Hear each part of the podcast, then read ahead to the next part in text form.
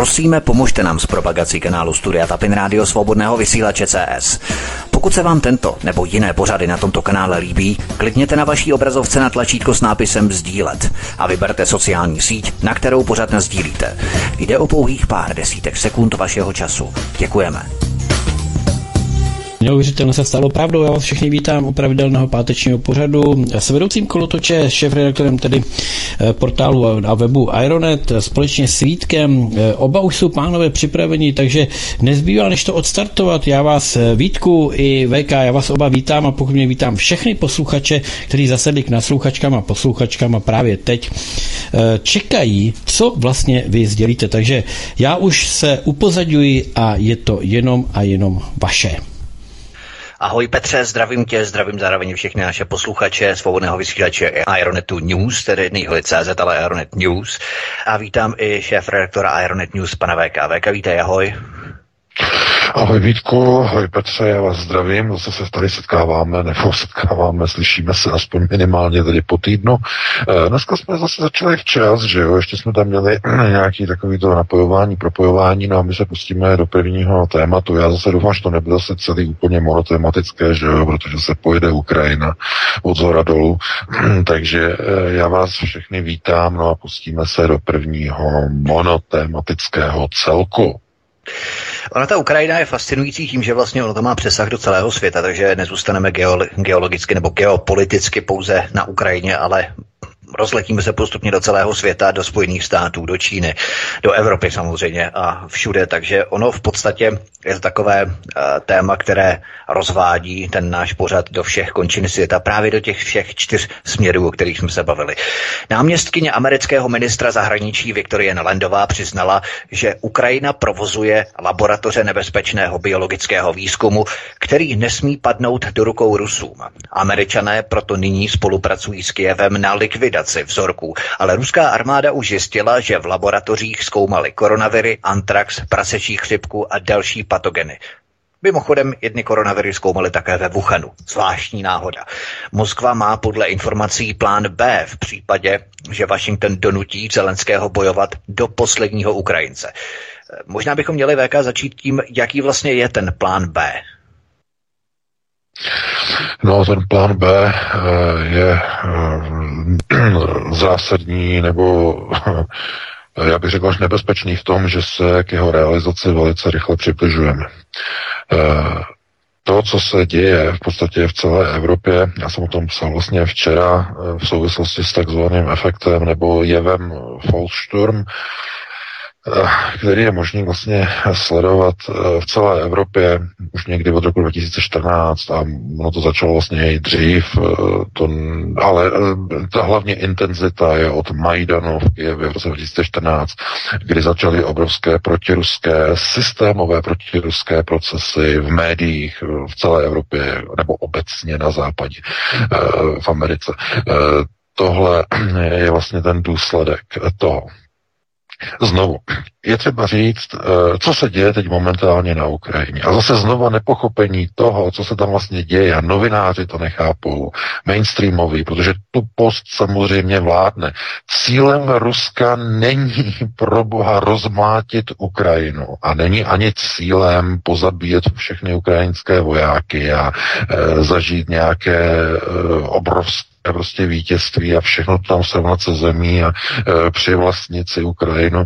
To je prostě naprostý nesmysl, to je propaganda. Když něco takového slyšíte, tak tu televizi vypněte, vyhoďte ji z okna, protože vám jenom vymejvají mozky. Tohle to není přece cílem e, Moskvy.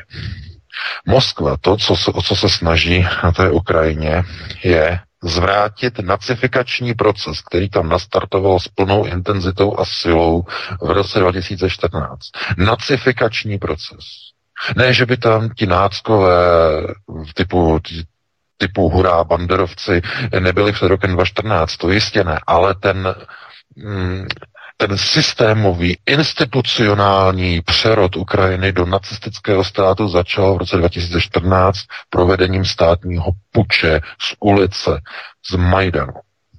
Tam to začalo na institucionální úrovni, protože náckové ti největší banderovci se chopili moci a dosadili k moci svoje lidi.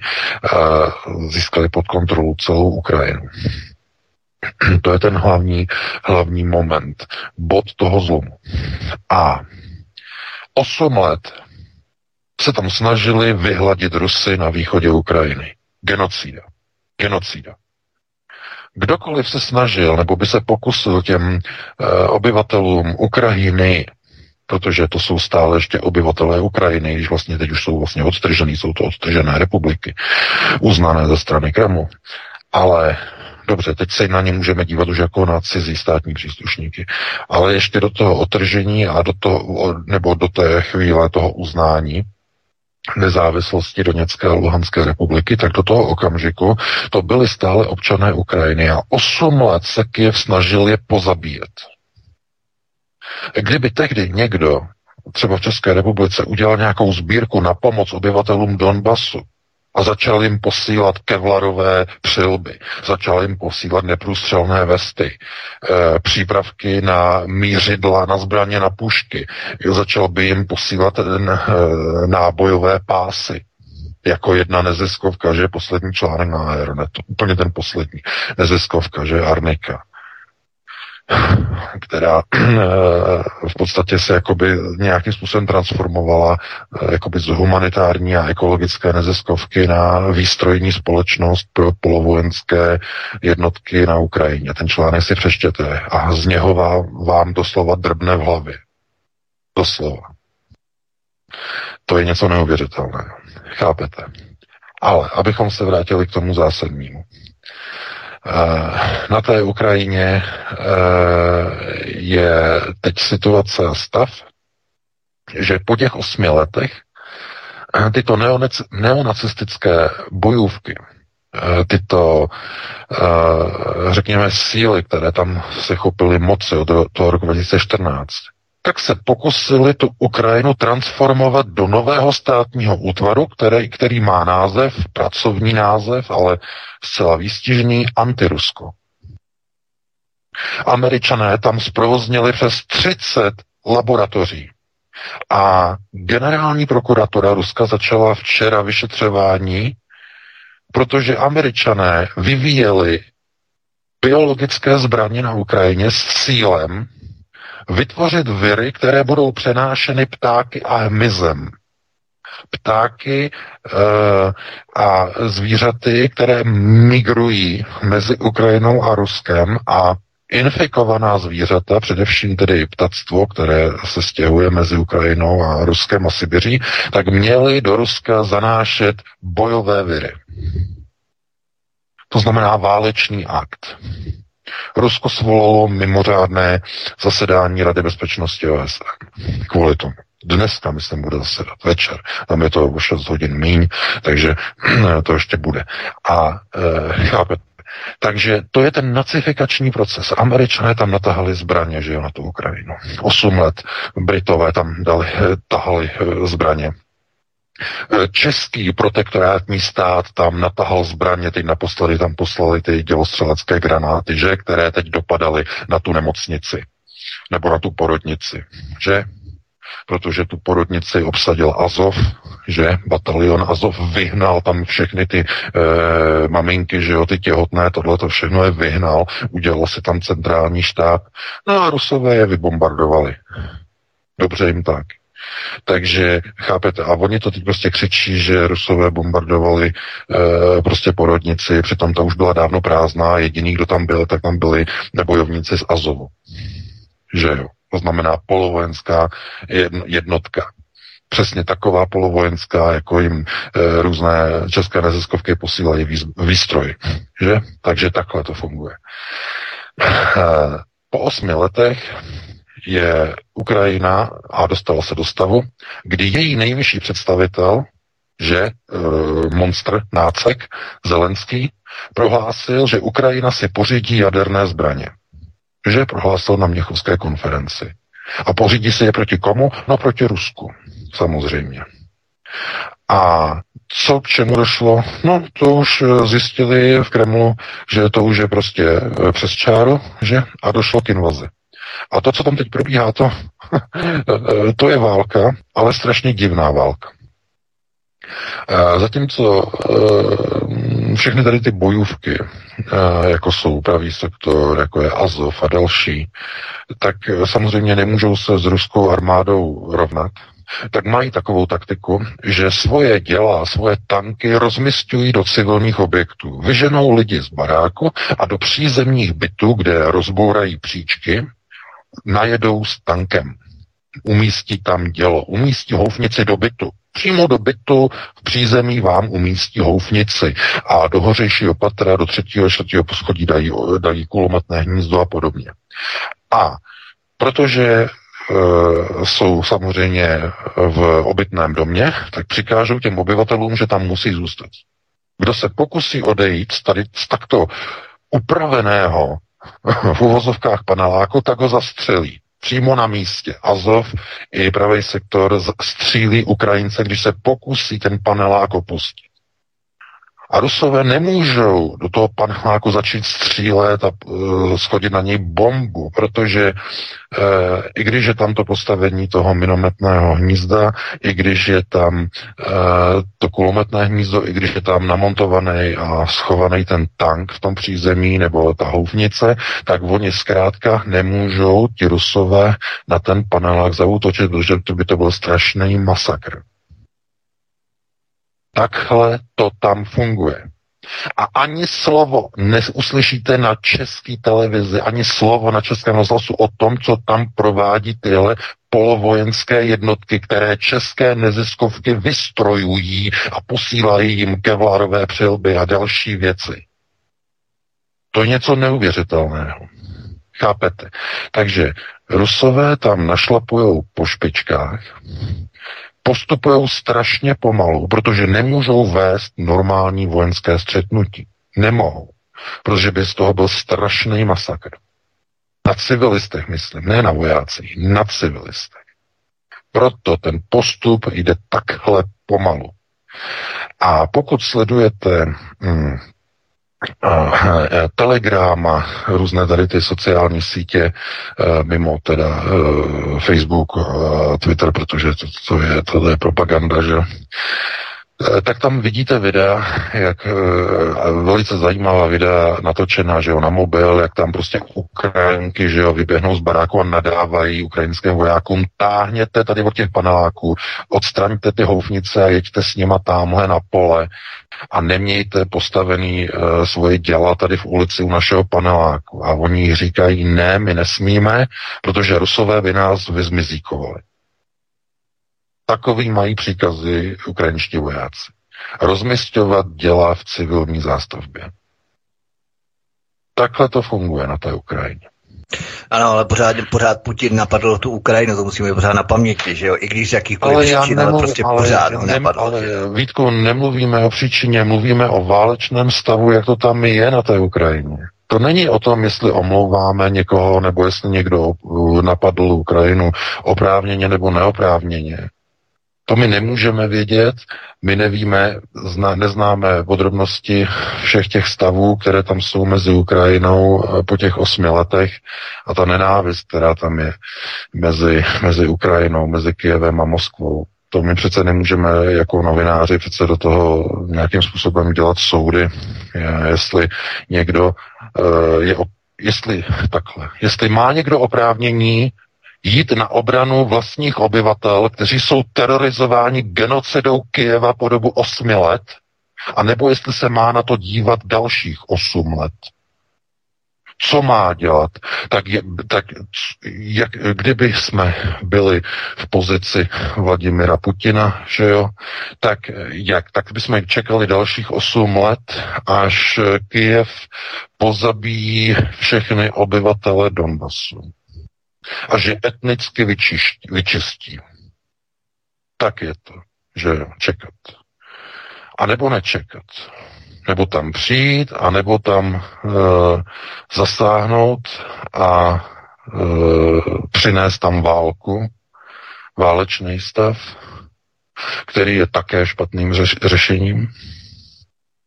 A teď kdo bude rozhodovat, co je horší? Jestli tam nechat ty lidi pozabíjet ukrajinskou armádou na východní Ukrajině, a nebo tam poslat ruskou armádu, která se pokusí pozabíjet ty, kteří tam chtěli pozabíjet ty etnické Rusy na té východní Ukrajině. A teď co je lepší a co je horší? A jedno je správné a druhé je špatné. Ne, to my nemůžeme posuzovat. My můžeme pouze popisovat to, co se tam děje. To je úloha novinářů. A naší úlohou je ukázat na válečný stav, který tam je.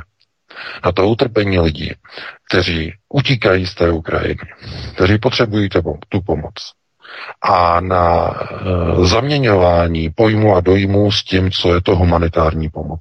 Humanitární pomoc je když uh, lidé, kteří utíkají před válečným uh, šílenstvím a před válečným utrpením, tak uh, jim pomoct, zajistit jim samozřejmě uh, jídlo, ošacení, zajistit jim vodu, zajistit jim někde nějaké ubytování, když je to dlouhodobější charakter, tak eh, kde se budou jejich děti učit, že jo, protože mají školní docházku, tak eh, teď v jakém jazyce se budou ty děti učit, že budou se tě učit eh, v tom jazyce v té zemi, kam uprchli, nebo tam budou tlumočit, budou tam mít tedy nějakou, nějaké kurzy místního jazyka, ale jinak se budou učit v ukrajinštině, to znamená, jak to bude.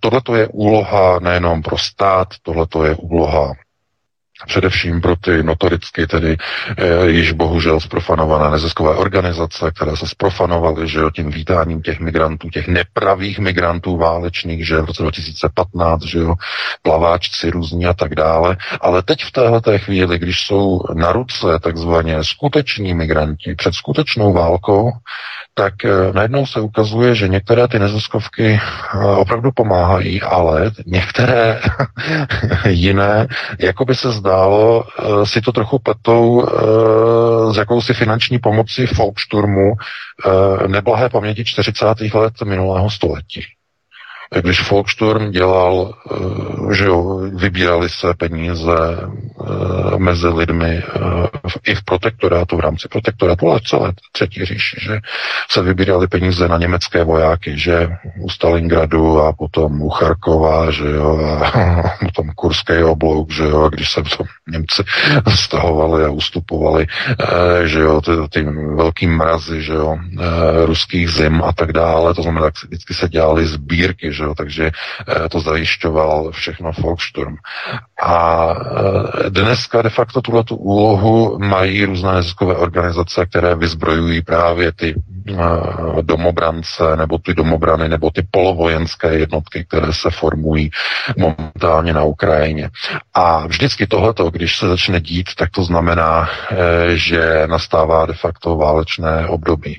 A to válečné období se může z největší pravděpodobností transformovat do něčeho, kdy Vladimir Putin zjistí, že denacifikace Ukrajiny je nemožná. Je nemožná. Protože je tam tolik toho nacifikačního étosu mezi obyvatelstvem. Tolik. Že se to neomezuje pouze na členy e, právého sektoru a Azovu, ale eh, začne zjišťovat, že de facto ten antiruský eh, postoj je tak mohutný a je tak silný do takové míry, že eh, to nemá řešení a jediným vojenské, tedy řešení ve smyslu tedy, eh, že tady prostě postřílíme bojovníky Azovu a bojovníky pravého sektoru a tím prostě bude hotovo a uh, dosadíme někde nějakou vládu a pojedeme domů a všechno už bude v pořádku. Ne, takhle to z největší pravděpodobností na Ukrajině neskončí. Protože se ukazuje, že to, co probíhá na Ukrajině, je de facto už to není izolované pouze na sektor Azov, teda na uh, skupiny Azov a na pravý sektor. Ale ta nacifikace je už v mládeži, v Ukrajincích, za těch 8 let. To je celá jedna školní docházka. Těch 8 let.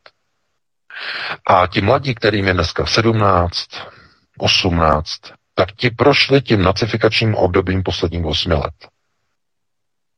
A to je nějakých 5 milionů Ukrajinců, kteří prošli tím nacifikovaným školstvím od roku 2014. Tam, a to, to nelze vyřešit. To lze vyřešit pouze tak, že vojenské úsilí bude vedeno tím způsobem, že když bude tedy Putin pokračovat v té politice, v jaké po, eh, vojenské politice, jak pokračuje, to znamená minimální počet civilních obětí, s minimálním ohledem na eliminaci civilních ztrát, tak to půjde tak, že začne vytlačovat uh, tyto nacifikované skupiny obyvatelstva směrem na západ. A po dokončení těchto postupových operací dojde k tomu, že mm, všichni se budou nacházet, budou vytlačeni na západním území dnešní Ukrajiny a tohleto místo bude odříznuto. Rusko tohle, západ Ukrajiny odřízne a e, vyhlásí okupační zprávu nad e, tou střední, centrální a východní části a vyhlásí, že to je nový státní útvar, Novo Ukrajina. Nová Ukrajina. A ta odříznutá část, kam budou vytlačeni všichni tady ti nacifikovaní Ukrajinci, tam vznikne malá Ukrajina v tom prostoru západu. A hlavním městem bude Lvov. Ukrajina se tedy zmenší velmi výrazně a prostor západní Ukrajiny bude novou malou Ukrajinou, bude to malá Ukrajina s hlavním městem Lvov. Ten zbytek se stane novou Ukrajinou. Nebude to ruské území, bude to ukrajinské území, nová Ukrajina, ale bude zcela denacifikovaná.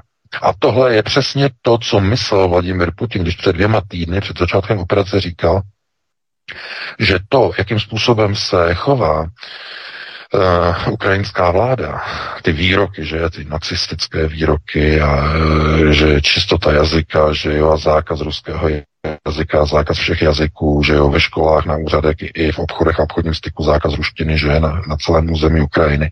To znamená tady ty nacifikační procesy, e, e, čistoty, čistoty jazyka, čistoty rasy, že? To znamená nacifikační procesy. E, tak, e, že tímhletím se Ukrajina e, ohrožuje tím, že by mohla přijít o svoji vlastní státnost. Varoval Putin před dvěma týdny a teď před několika dny to znovu zopakoval, že Ukrajina riskuje, že ztratí svoji státnost. No co tím říká Putin? No, že Ukrajina bude terminována, bude ukončena, bude rozdělena. Bude zrušena státnost Ukrajiny a dojde k překreslení hranic.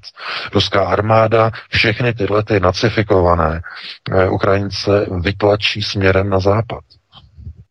A bude to trvat nějakou dobu. Protože tak, jak oni jdou opatrně, že jo, pomalu, postupně, tak to může trvat klidně půl roku. A vytlačí je na západ a e, tam vznikne de facto překreslená nová, ale mnohem menší Ukrajina, že? Bude to malá Ukrajina, vedle ní bude nová Ukrajina. Jaký bude oficiální název, to je úplně jedno, to je teď pouze otázka, jako otázka s velkým otazníkem, to vůbec není jasné že jo, to se může jmenovat Ukrajina, to druhé se bude jmenovat uh, západní Ukrajina, uh, jako oficiální stát, jo. Jako dneska uh, máte, že jo, různé, různé, takové toho, jako máte Severní Koreu, máte Jižní Koreu, že původně to byla celá Korea. Když došlo k válce na korejském polostrově, tak se změnily hranice. Že? Na hoře Eh, soudruzi zůstali, dole kapitalisté. Mají tam dělící linii, nahoře je to Severní Korea, dole eh, Jižní Korea. To samé se může stát tudíž eh, v rámci plánu B i s Ukrajinou. Tam, kde to bude denacifikované pod kontrolou Moskvy, to bude východní Ukrajina. Že? A to, co bude že pro Západ, že jo, a pro NATO a nacifikované pro AMI, tak to bude západní Ukrajina. A jak oni si prostě zvolí ty názvy těch, těch států, to je různé.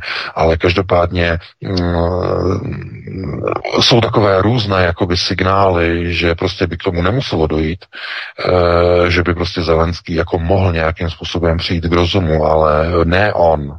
On nerozhoduje. Jedině, že by američané se lekli třetí světové války a nařídili mu, že Zelenský musí tady ty podmínky Moskvy přijmout.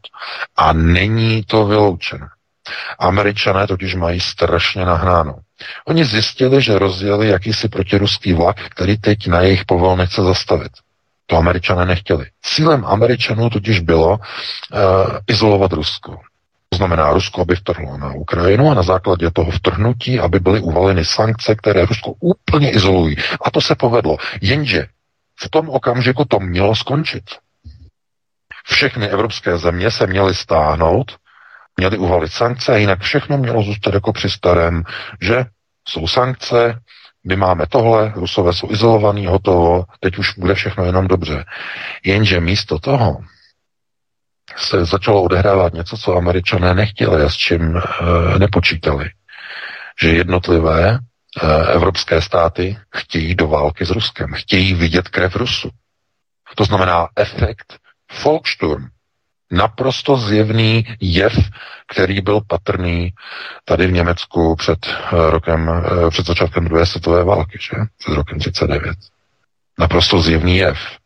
Protože ta hysterie těch 8 let toho protiruského étosu přeprogramovalo myšlení lidí a teď, když Rusko vtrhlo na Ukrajinu, tak všichni tihleti přeprogramovaní chtějí do války. Oni nikdy válku nechtěli. Nikdy, ale najednou, protože jsou přeprogramovaní, chtějí do války. Dokonce i mírové neziskovky, to je to největší chucpé. Takové chucpe jste v životě neviděli. Humanitární neziskovka se transformuje do vyzbrojovacího e, výstrojového e, organizačního e, systému, do společnosti, do organizace, která vystrojuje domobranu ve válečném prostoru Ukrajiny. Humanitární neziskovka. Chápete? To je neuvěřitelné.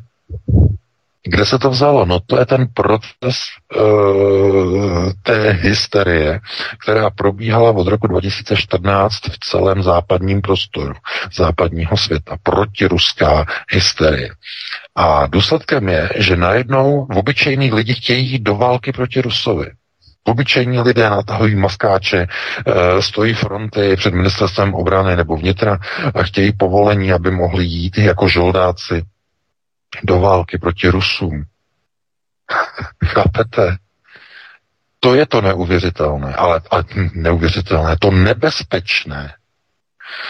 Protože ta hysterie, eh, která vlastně jakoby přerůstá do eh, takového toho, eh, že jo, death wish, jo, přání smrti. A tohle to je spíš jakoby blood wish, to znamená přání krve. Někdo prostě chce prostě vidět prostě krev. Za každou cenu, přitom si vůbec neuvědomují, co je to válka, že jo. Většina těch uh, uh, dobrovolníků, která tam jde, tak uh, to jsou, já neříkám, že všichni, Jo, pozor, někteří ne, někteří ne, ale velká část z nich to jsou dobrodruzi, kteří si prostě na počítači hráli Call of Duty a e, měli třeba jednu nebo dvě mise někde v kanceláři v Afghánistánu, e, občas si někam vystřelili, někam na kopec, kde viděli prostě nějaké dva chlapíky, e, že měli na hlavě ručník a to je všechno. To jsou je, jejich jediné e, bojové zkušenosti. E, oni, když přijdou do... A navíc, třeba v tom Afghánistánu, tam skutečně bojovali jenom proti civilistům, kteří si někde koupili na tržnici, že jo, Eh, samopál, že jo, protože tam jsou všude zbraně k dostání v tom Afghánistánu a e, šli v sandálech prostě e, bojovat za Afghánistán. Takže proti ním to nebylo tak těžké proti těm Afgáncům prostě někde střílet, ale na té Ukrajině budou střílet proti regulární ruské armádě. No a ruská armáda to je ruská armáda, to nejsou talibanci. Rusové samozřejmě e, fungují úplně jinak. Že? Jak funguje ruská armáda? Ruská armáda má svoji doktrínu, že jo, e, oni tomu říkají, že jo, agoň adin, agoň adin, no, co to znamená? E, palba jedna, že? Agoň, agoň adin znamená, že když e, zazní jeden výstřel, tak e, je možné opětovat palbu e, z, z ruské strany, e, protože je tam jenom jeden bojovník. Jo, jeden výstřel. Pokud se ozve více výstřelů, tak Rusové automaticky očekávají, že tam je skupina e, diverzantů, skupina e, nepřítele a oni vůbec nezahajují palbu a oni přivolají leteckou podporu, e, helikoptéru, určí čtverec a střelí tam raketu. A nebo termobariku. To znamená, e, že e, termobarickou bombu. Takhle fungují Rusové. A e, proti tomu není obrany. No samozřejmě, kdo to ví? Pravý sektor to ví. Ví to i Azov. Proto mají, jsou schovaný, nevylezou na pole, jak je rok dlouhý, jsou schovaný mezi civilistama. Ruso, Rusové by je vyzmizíkovali na fleku. A když tam přijdou e, na tohle bojiště neskušený, z místním prostředí, nemyslím s válkou jako takovou, ale z místního prostředí a s ruskou armádou neskušený e, žoldáci z ciziny, tak tam prostě zařvou. A jediná možnost, jak to tam můžou přežít, je, že se připojí k Azovu a k jejich, jejich taktice. Že k jejich taktickému způsobu e, schovávání se mezi obyvatelstvem. Jedině tak. To je tragédie té války na Ukrajině. A e, když tam vleze nějaký e, český Pepa, no tak tam prostě zařve. Že To je, to je síla, tohleto. No a e, znovu musíme říct jednu zásadní věc. Rusko se bude snažit udržet Ukrajinu v celku tak dlouho, jak to bude jenom možné, protože rozdělování Rusové nechtějí, protože i malý kousek rozděleného území bude představovat v dohledné době třeba nějaký problém že třeba ta západní Ukrajina e, by začala třeba v budoucnu někdy ohrožovat třeba tu východní část, že e, tu novou Ukrajinu, takže e, to není jejich první volba nebo první varianta nějaké rozdělování.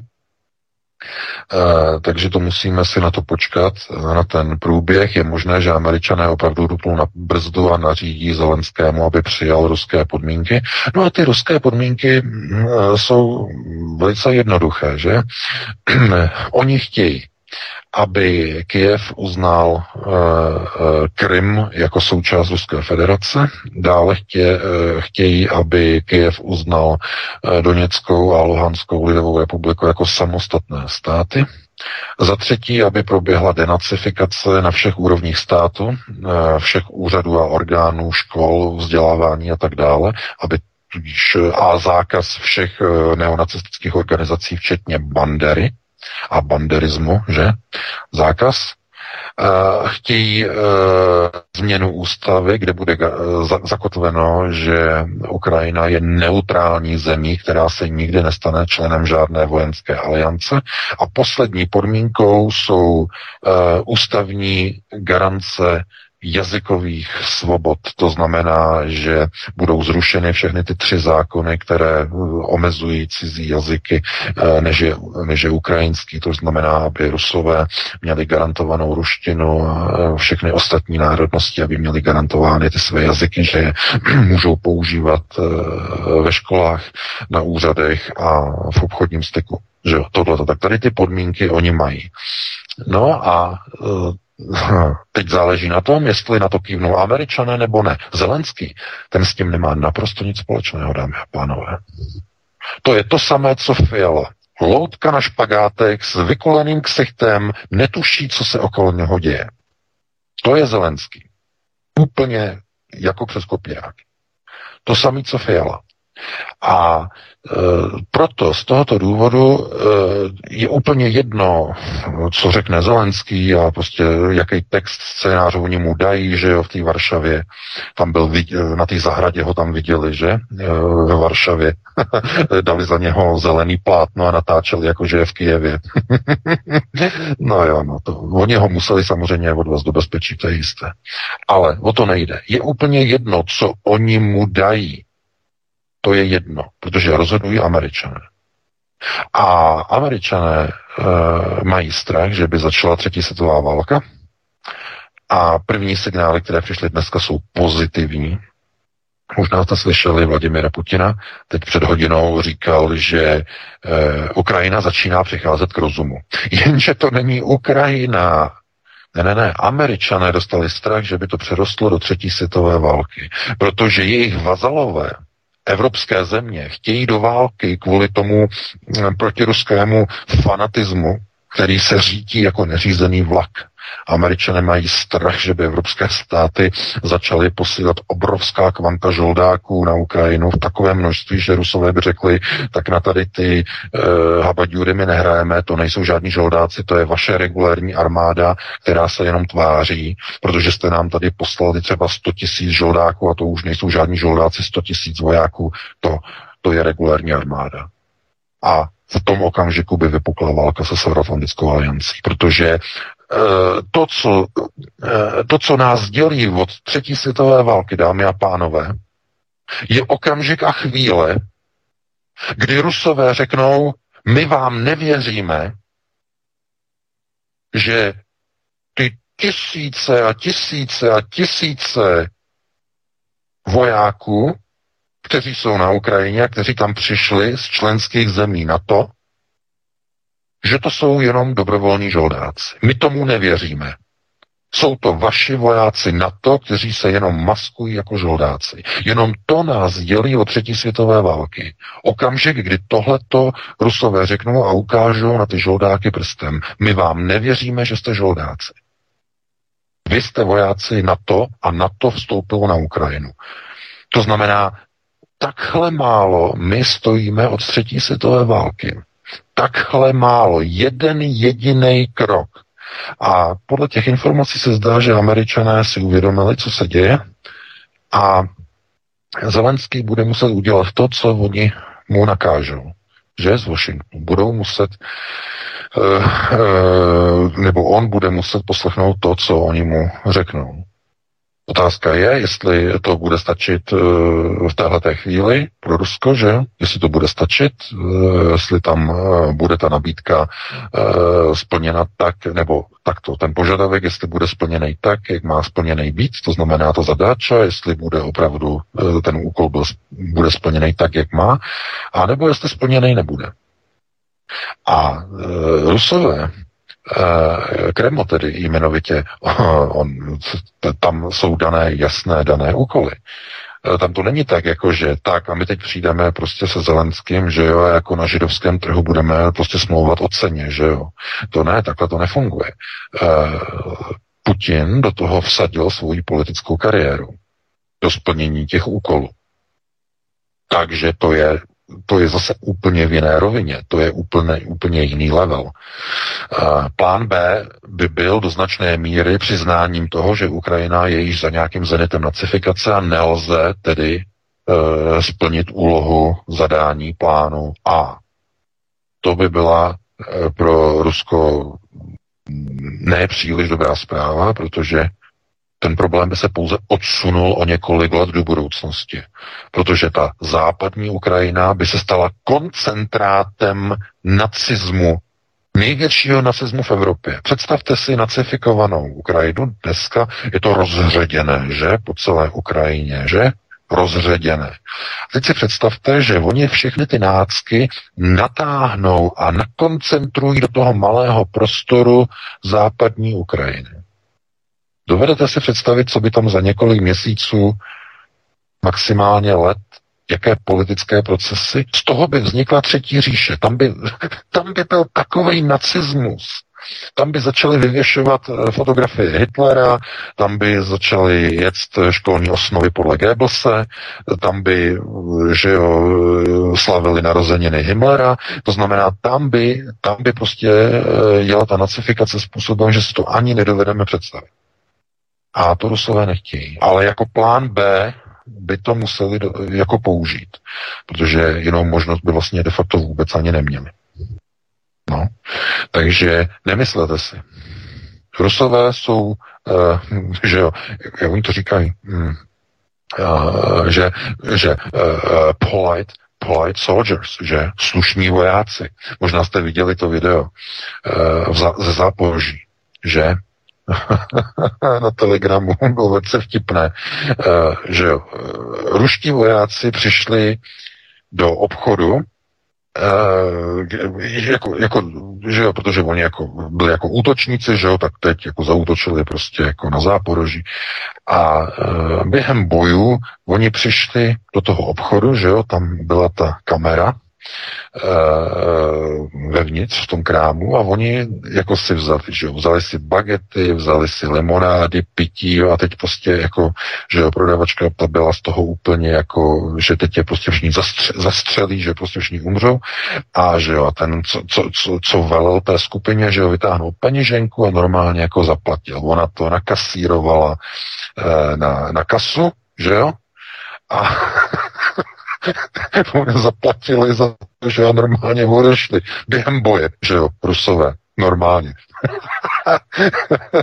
Takže eh, tohleto, tohleto jako opravdu mm, ukazuje prostě na to, že oni mají svoje rozkazy, že rusové, a oni se musí chovat prostě slušně, oni mají nakázáno, že musí prostě uh, předcházet uh, civilním obětem tak maximálně, jak je to jen možné, mají nakázáno přímo z Kremlu, a proto ten postup je tak neskutečně pomalej, protože samozřejmě, že Azov a banderovci a pravý sektor vědí, tady znají tady ty příkazy velice moc dobře a vědí, že když se budou schovávat v obydlených panelácích, ne v prázdných, ale v obydlených panelácích, eh, takže ta válka bude trvat velmi dlouho a bude se jednat o boj ve městě, že jo, urban warfare.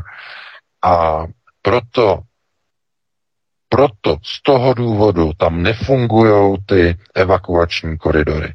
Protože jak Azov, tak ani pravý sektor nedovolují těm obyvatelům z těch bytovek, z těch paneláků odejít. Z toho důvodu to nefunguje.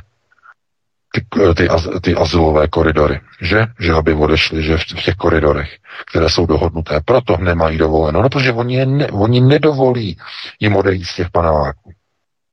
Ve chvíli, kdy budou vystěhovány ty paneláky, tak Rusové do nich schodí bombu, eh, vyhodí do povětří eh, ty schované artilérie, které tam mají, ta kulometná hnízda a je hotovo, je vymalováno. Oni to vědí, proto nedovolují těm civilistům opouštět ty paneláky. To je strašná válka. To je opravdu, to, no konec konců, ale to, pozor, tohle je taktika, kterou e, e, zaváděli, e, samozřejmě to měl samozřejmě nacisté, že, e, když e, ruské jednotky, nebo jednotky rudé armády, že, za druhé světové války, když postupovali a blížili se k Berlínu, tak přesně tohleto, takhle to fungovalo, že byly postavené kanóny v civilních čtvrtích a e, že jo, kulometná hnízda v obydlených budovách budovách, jenže tehdy to bylo trochu jiné. Uh, Stalin neměl ohledy. Ten zkrátka nechal rozstřílet eh, barák plný německých obyvatel úplně bez mrknutí oka. Putin tohle to nedovolí, samozřejmě, protože válka mezi Ruskem a Ukrajinou je bratro vražedná válka mezi bratrskými národy. Proto Putin ví, že musí pokračovat a postupovat maximálně opatrně s maximálním ohledem na minimalizaci civilních ztrát, protože on nechce zničit Ukrajinu. On ví, že ti Ukrajinci e, musí zůstat e, de facto zachováni, e, protože e, to je de facto chirurgická operace, která tam probíhá a probíhá na obrovském území. Ukrajina je obrovská země a tam zkrátka jakýmkoliv způsobem postupovat jakoby plošným způsobem, jako postupovali američané třeba v Iráku, je naprosto, je naprosto vyloučené. Američané měli jednoduchou pozici nemuseli brát ohledy na irácké obyvatelstvo. A taky, že nebrali. Američané za pět let svých vojenských operací pozabíjeli v Iráku během bombardování náletu přes půl milionu iráckých civilistů. Půl milionu. Jestli pak někde byla nějaká obžaloba George Bushe u Mezinárodního tribunálu v Hágu, že za tuto válku nevyprovokovanou bez mandátu Rady bezpečnosti OSN. Jestli pak je někde nějaké trestní oznámení na všechny české politiky, kteří k této útočné válce e, dávali souhlas a dokonce i své vlastní vojáky na různé mise. No, jestli pak něco takového bylo, no nebylo samozřejmě. Protože vraždit a zabíjet irácké obyvatele bylo dovoleno. Bylo dovoleno Američanům tak to je tragédie válečná. Proto se nemůžete divit, že Vladimir Putin dává takovýhle rozkazy, jaké dává e, pomalý, opatrný postup, postup na Ukrajině, e, maximální eliminace civilních ztrát. A nikdy se tomu samozřejmě nedá zabránit a to je naprosto vyloučené. E, takže to, co nás teď jako zajímá, v téhle chvíli je, aby tenhle ten konflikt nepřerostl do třetí světové války, což může být velice rychlá záležitost. To nebude jako způsobem uh, takhle. Nejhorší je, že by ta válka vypukla v noci, když lidé spí. Z toho mám opravdu vážné obavy. Eskalace bezpečnostní, bezpečnostní situace může eskalovat během 60 minut. A může dojít k sestřelení amerického bombardéru na území Ukrajiny, který bude uh, lalkovat, že jo, někde nad Rumunskem, um, zaletí si pár kilometrů do ukrajinského území a najednou prostě tam dojde k sestřelení amerického bombardéru. Uh, američané, Pentagon to vyhodnotí jako útok Rusu, vyhlášení války, dojde k raketovým úderům na ruské pozice a než se ráno probudíme, jsme ve třetí světové válce. Možná jste zaregistrovali, eh, jakým způsobem došlo k té velmi divné provokaci, jak spadl eh, bezpilotní letoun eh, v Chorvatsku, no na chorvatském pobřeží, tam někde u té silnice letělo z Ukrajiny přes Maďarsko až do Chorvatska, tam eh, prostě spadlo, je to, je to poslední informace. No, nově se ukazuje, že to byla provokace ze strany Ukrajiny, protože ty trosky ukazují, že se jedná o přemalovaný eh, bezpilotní stroj ukrajinské armády, eh, ze kterého byly seškrábány znaky ukrajinského letectva, bylo, byl, byla tam přemalována hvězda, hvězda ruského letectva že? To znamená válečná provokace. Co to znamená? Co to znamená? No, že někdo se snaží vyvolat třetí světovou válku na Ukrajině, dámy a pánové. O nic jiného se ne, nejedná. A ten stroj musel vyletět od Ukrajinců. Ten nemohl vyletět z ruského území. Od Ukrajinců musel vyletět, protože takový dolet dokonce ani nemá. Kdyby to letělo z Ruska, tak tam nedoletí do toho Chorvatska. To jsou už rozbory. Tak tomu chystám článek. To znamená, někdo se snaží rozpoutat třetí světovou válku, dámy a pánové. To není sranda, to není legrace. Opravdu, to je, to je bez legrace, to je, to je v téhle chvíli se někdo z mocných snaží na Ukrajině rozpoutat třetí světovou válku tím, že vyprovokuje úder, ruský úder e, na členskou zemi Severoatlantické aliance. To znamená pokusy, jak vyprovokovat, jak zatáhnout. E, já vám řeknu přesně, k čemu došlo. Ukrajina volá a marně volá Američany a NATO, ale hlavně Američany, protože oni rozhodují o NATO, že nikdo jiný. Nikdo jiný nerozhoduje. Američané rozhodují o Severoatlantické alianci. Tak oni, eh, tak Zelenský a všichni tady ti prostě křičí, aby Ukrajina vyhlásila bezletovou zónu nad Ukrajinu. Jenže k vyhlášení bezletové zóny eh, to je takové terminus technicus. K tomu potřebujete zničit protivzdušnou obranu nepřítele a jeho letectvo a zničit protivzdušnou obranu Ruska a ruská letadla, aby bylo možné vytvořit nad celou Ukrajinou bezletovou zónu, znamená vstoupit do války s Ruskou federací, s ruským letectvem a s ruskou protivzdušnou obranou. A to američané nechtějí. A Zelenský to ví a vědí to i jeho generálové. A teď Zelenský, to je taková ta loutka, eh, kdy on musí vykonávat to, co oni mu američané říkají. Ale pozor, do těch špagátků mu brnkají i e, ukrajinští oligarchové e, ze západu, že jo, kteří uprchli e, do Švýcarska, uprchli do Velké Británie, že? A tlačí na Zelenského, aby zatáhl Severoatlantickou alianci do války na Ukrajině. A jak to udělá Zelenský? No přece tak, že zinscenuje útok ruského bezpilotního stroje, údajný útok, aby spadl nebo zaútočil na území člena Severoatlantické aliance.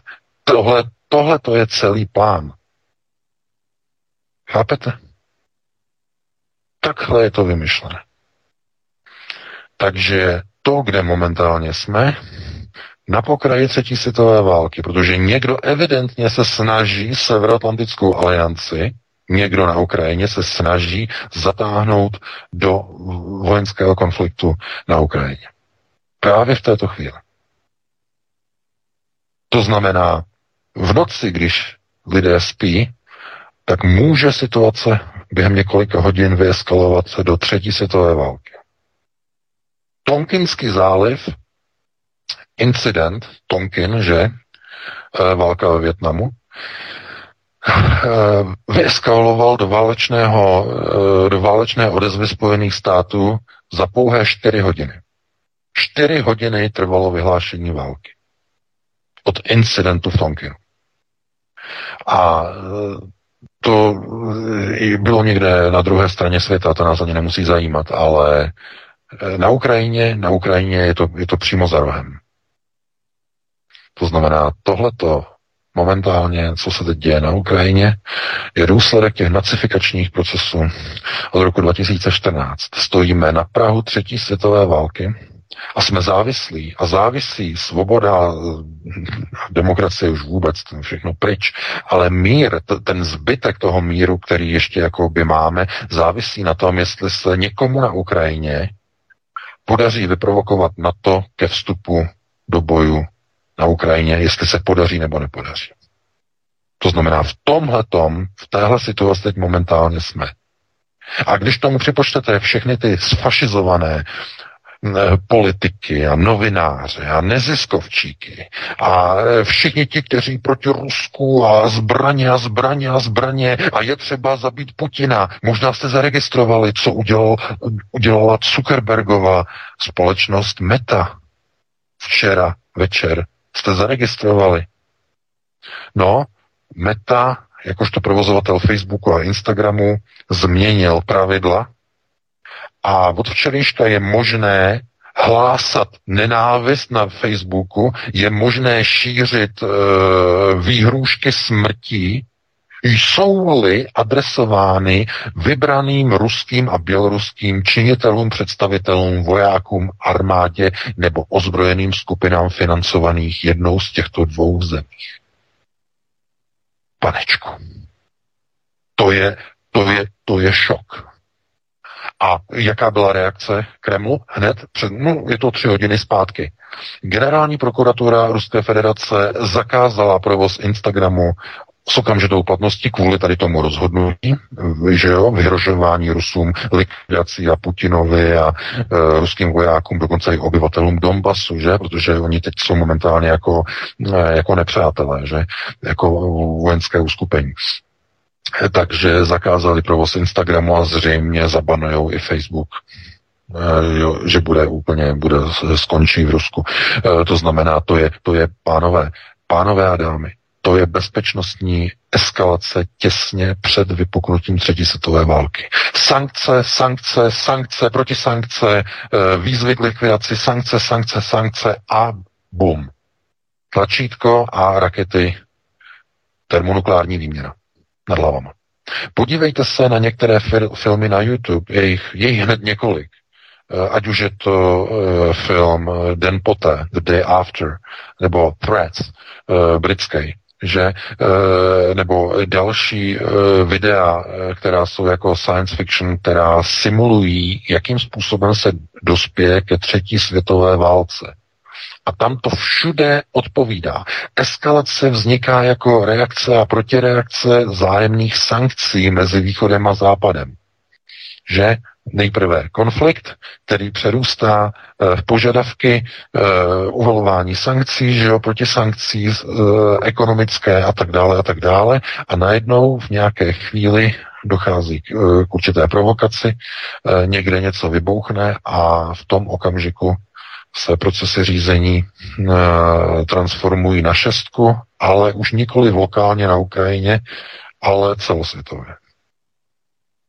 Takže e, dívejte se okolo sebe, konec konců máte oči na to, abyste se dívali a uši na to, abyste poslouchali, e, že co se okolo vás děje. To znamená, vidíte, že covid zmizel, ten neexistuje. Ten umřel, že? V okamžiku, kdy Rusové vstoupili na Ukrajinu 24. covid skončil. Už neexistuje. Zapomeňte. Teď už se jede čistě jenom uh, brainwashing s cílem uh, ospravedlnit válečné úsilí na Ukrajině proti Rusku. Takže No, máme 2033 výtku, takže uh, bychom se pustili do nějakého dalšího tématu, ale stejně se sklouzneme asi k Ukrajině, mám takový, takový, takový pocit, uh, takže já ti předám slovo. To druhé téma s tím samozřejmě bude souviset, ale zkusíme se na to podívat trochu z jiného úhle. Volodymyr Zelenský totiž natočil podivné video, které má dokazovat, že stále v Kijevě, nebo takto, že je stále v Kijevě. To video je ovšem sestříhané ze dvou různých míst a chyby studiové scény na aranžované makety kijevské kanceláře to dokazují. Na místo uvedení data a ukázky kijevského tisku se odkazuje jen na 12. den války a na pondělí. Kdo má postřeh, tak zůstane v šoku. Děsivé číslo 68, zašifrované v datech obou světových válek a ruské invaze na Ukrajinu, začalo otřásat sociálními sítěmi. Lidé se už bojí hladomoru mouka a potraviny na příděl v celé Evropské unii nejsou nijak přehnané konspirace, varují odborníci z Evropské unie na udržitelný rozvoj. Víme, že nejen Srbsko, ale i Maďarsko zastavuje vývoz pšenice a mouky. Eh, jak je to s těmi potravinami na příděl vlastně v rámci celé Evropy? No ano, už šel i článek e, v francouzském tisku, který vlastně varuje před a takhle oni nechtějí jako říkat jako hladomor, ale před potravinovou krizi a to z toho důvodu, že pokud bude tento konflikt na Ukrajině trvat déle, než se stačí e, v podstatě zasít, respektive že jo, tam oni dělají ozim, že e, tak e, hrozí, že se jednak nestačí zasít na jaře, na Ukrajině a nestačí se ani potom sklidit eh, na podzim, respektive koncem léta už. A Ukrajina, to je obilnice Evropy. A druhá obilnice, která je momentálně ještě větší než ta ukrajinská, protože po roce 2014 Vladimir Putin nařídil, že se musí osít uh, všechny nepoužívané uh, plochy a pole v Rusku, kde to je příhodné. Takže Rusko už je od roku 2017 uh, zcela samostatné, co se týče obilovin zcela samostatná, nejenom samostatná, je největším exportérem obilí na světě. Rusko se stalo od roku 2017. No, přijdou sankce, protiruské sankce, že proti, nebo takto, ruské sankce proti Evropě, proti sankce, že přijdou. A e, bude zastaven vývoz obilí do Evropy z Ruska. A Maďarsko zastavilo, jakožto evropský v rámci EU největší producent obilí, rovněž zastavil export obilí do Evropy. No, Viktor Orbán podepsal příkaz, zákaz. No a na to okamžitě reagovaly trhy, došlo ke zvýšení ceny eh, na komoditní burze obilí. No a francouzský tisk už vlastně uvedl, eh, že pokud se okamžitě z, největší, z nejvyšší rychlostí nestabilizuje situace na Ukrajině a nějakým způsobem se nevykompenzuje výpadek pravděpodobného zastavení vývozu obilí z Ruska, což se očekává jako proti sankce ze strany Ruska, eh, tak bude nedostatek potravin v Evropě. Aha, e, že jo, komu za to poděkujeme? No tak v České republice Fialovi a Pětikolce, že? Jim. Všem těm, e, kteří e, jsou tak protiruský, že to z nich úplně kape, no a samozřejmě nikdo z nich to nezaplatí, že? Budou říkat, zaplaťte si to s občané sami tu sviňárnu, kterou oni teď udělali. Možná si pamatujete, je to den zpátky, tu sviňárnu. Eh, všude v Evropě teď eh, probíhá to, že se kompenzují a ne kompenzují, no je to kompenzace samozřejmě, ale zastropovávají se ceny paliv a plynu. Možná jste zaregistrovali, že? Zastropování cen paliv a plynu. S výjimkou České republiky. Česká republika nic zastropovávat nebude. Já jsem byl úplně v šoku. A je to kvůli tomu, že Fiala nemá dovoleno, že oni mu nedovolí. E, protože on má pravidelný telefonáty, že oni ho řídí a on nemá dovoleno. A to znamená, že e, Češi jako jediný národ v Evropě nebudou mít zastropované ceny paliv. A to je tragédie. Panečku. Okamžitě by měly být v ulicích miliony demonstrantů a požadovat, odstoupení celé fialové vlády a předčasné volby. Protože to je, to je vlastně zrada, samozřejmě. To je teror. Lidé to jako... Eh, a, a proč? Z jakého důvodu? No, protože zastropování paliv je nezbytné k tomu, aby nedošlo eh, k sociální krizi v České republice. Ta paliva se totiž okamžitě promítají do veškerého do veškerých e, služeb a do veškerého materiálu, do všech potravin, protože proč, z jakého důvodu? No ta paliva jsou přece nutná k distribuci zboží. To zboží nemá nožičky, nedojde z té továrny Eh, na jednom konci republiky do druhé a do všech měst se rozváží, že, jo, že eh, by měli nožičky, že jo, jogurty, že, že mají nožičky a z té mlékárny se, roz, se rozcupitají do všech měst a městeček a vesnic v celé České republice, že? Cupity cup. No nemají nožičky. Musí se naložit na auta, ta auta Eh, jezdí pořád na eh, zapad pámbu eh, na to tekutý, že jo, na naftu nebo na benzín. Kdyby to jezdili na elektriku, tak to bude ještě dražší. To se ještě více nedoplatí. Vzhledem k tomu, že elektrika roste rychleji než paliva. to je takový vymazaný, že jo. Když někomu vymažete prostě prázdnou hlavu, tam je duto, že jo, tuk, tuk, tuk, nic tam vůbec není, tak tam má prostě sádlem, mají vymazaný, že jo, aby aspoň něco měli v hlavě. To je přesně ten model. To znamená nosatý systém, že? Cupity cup.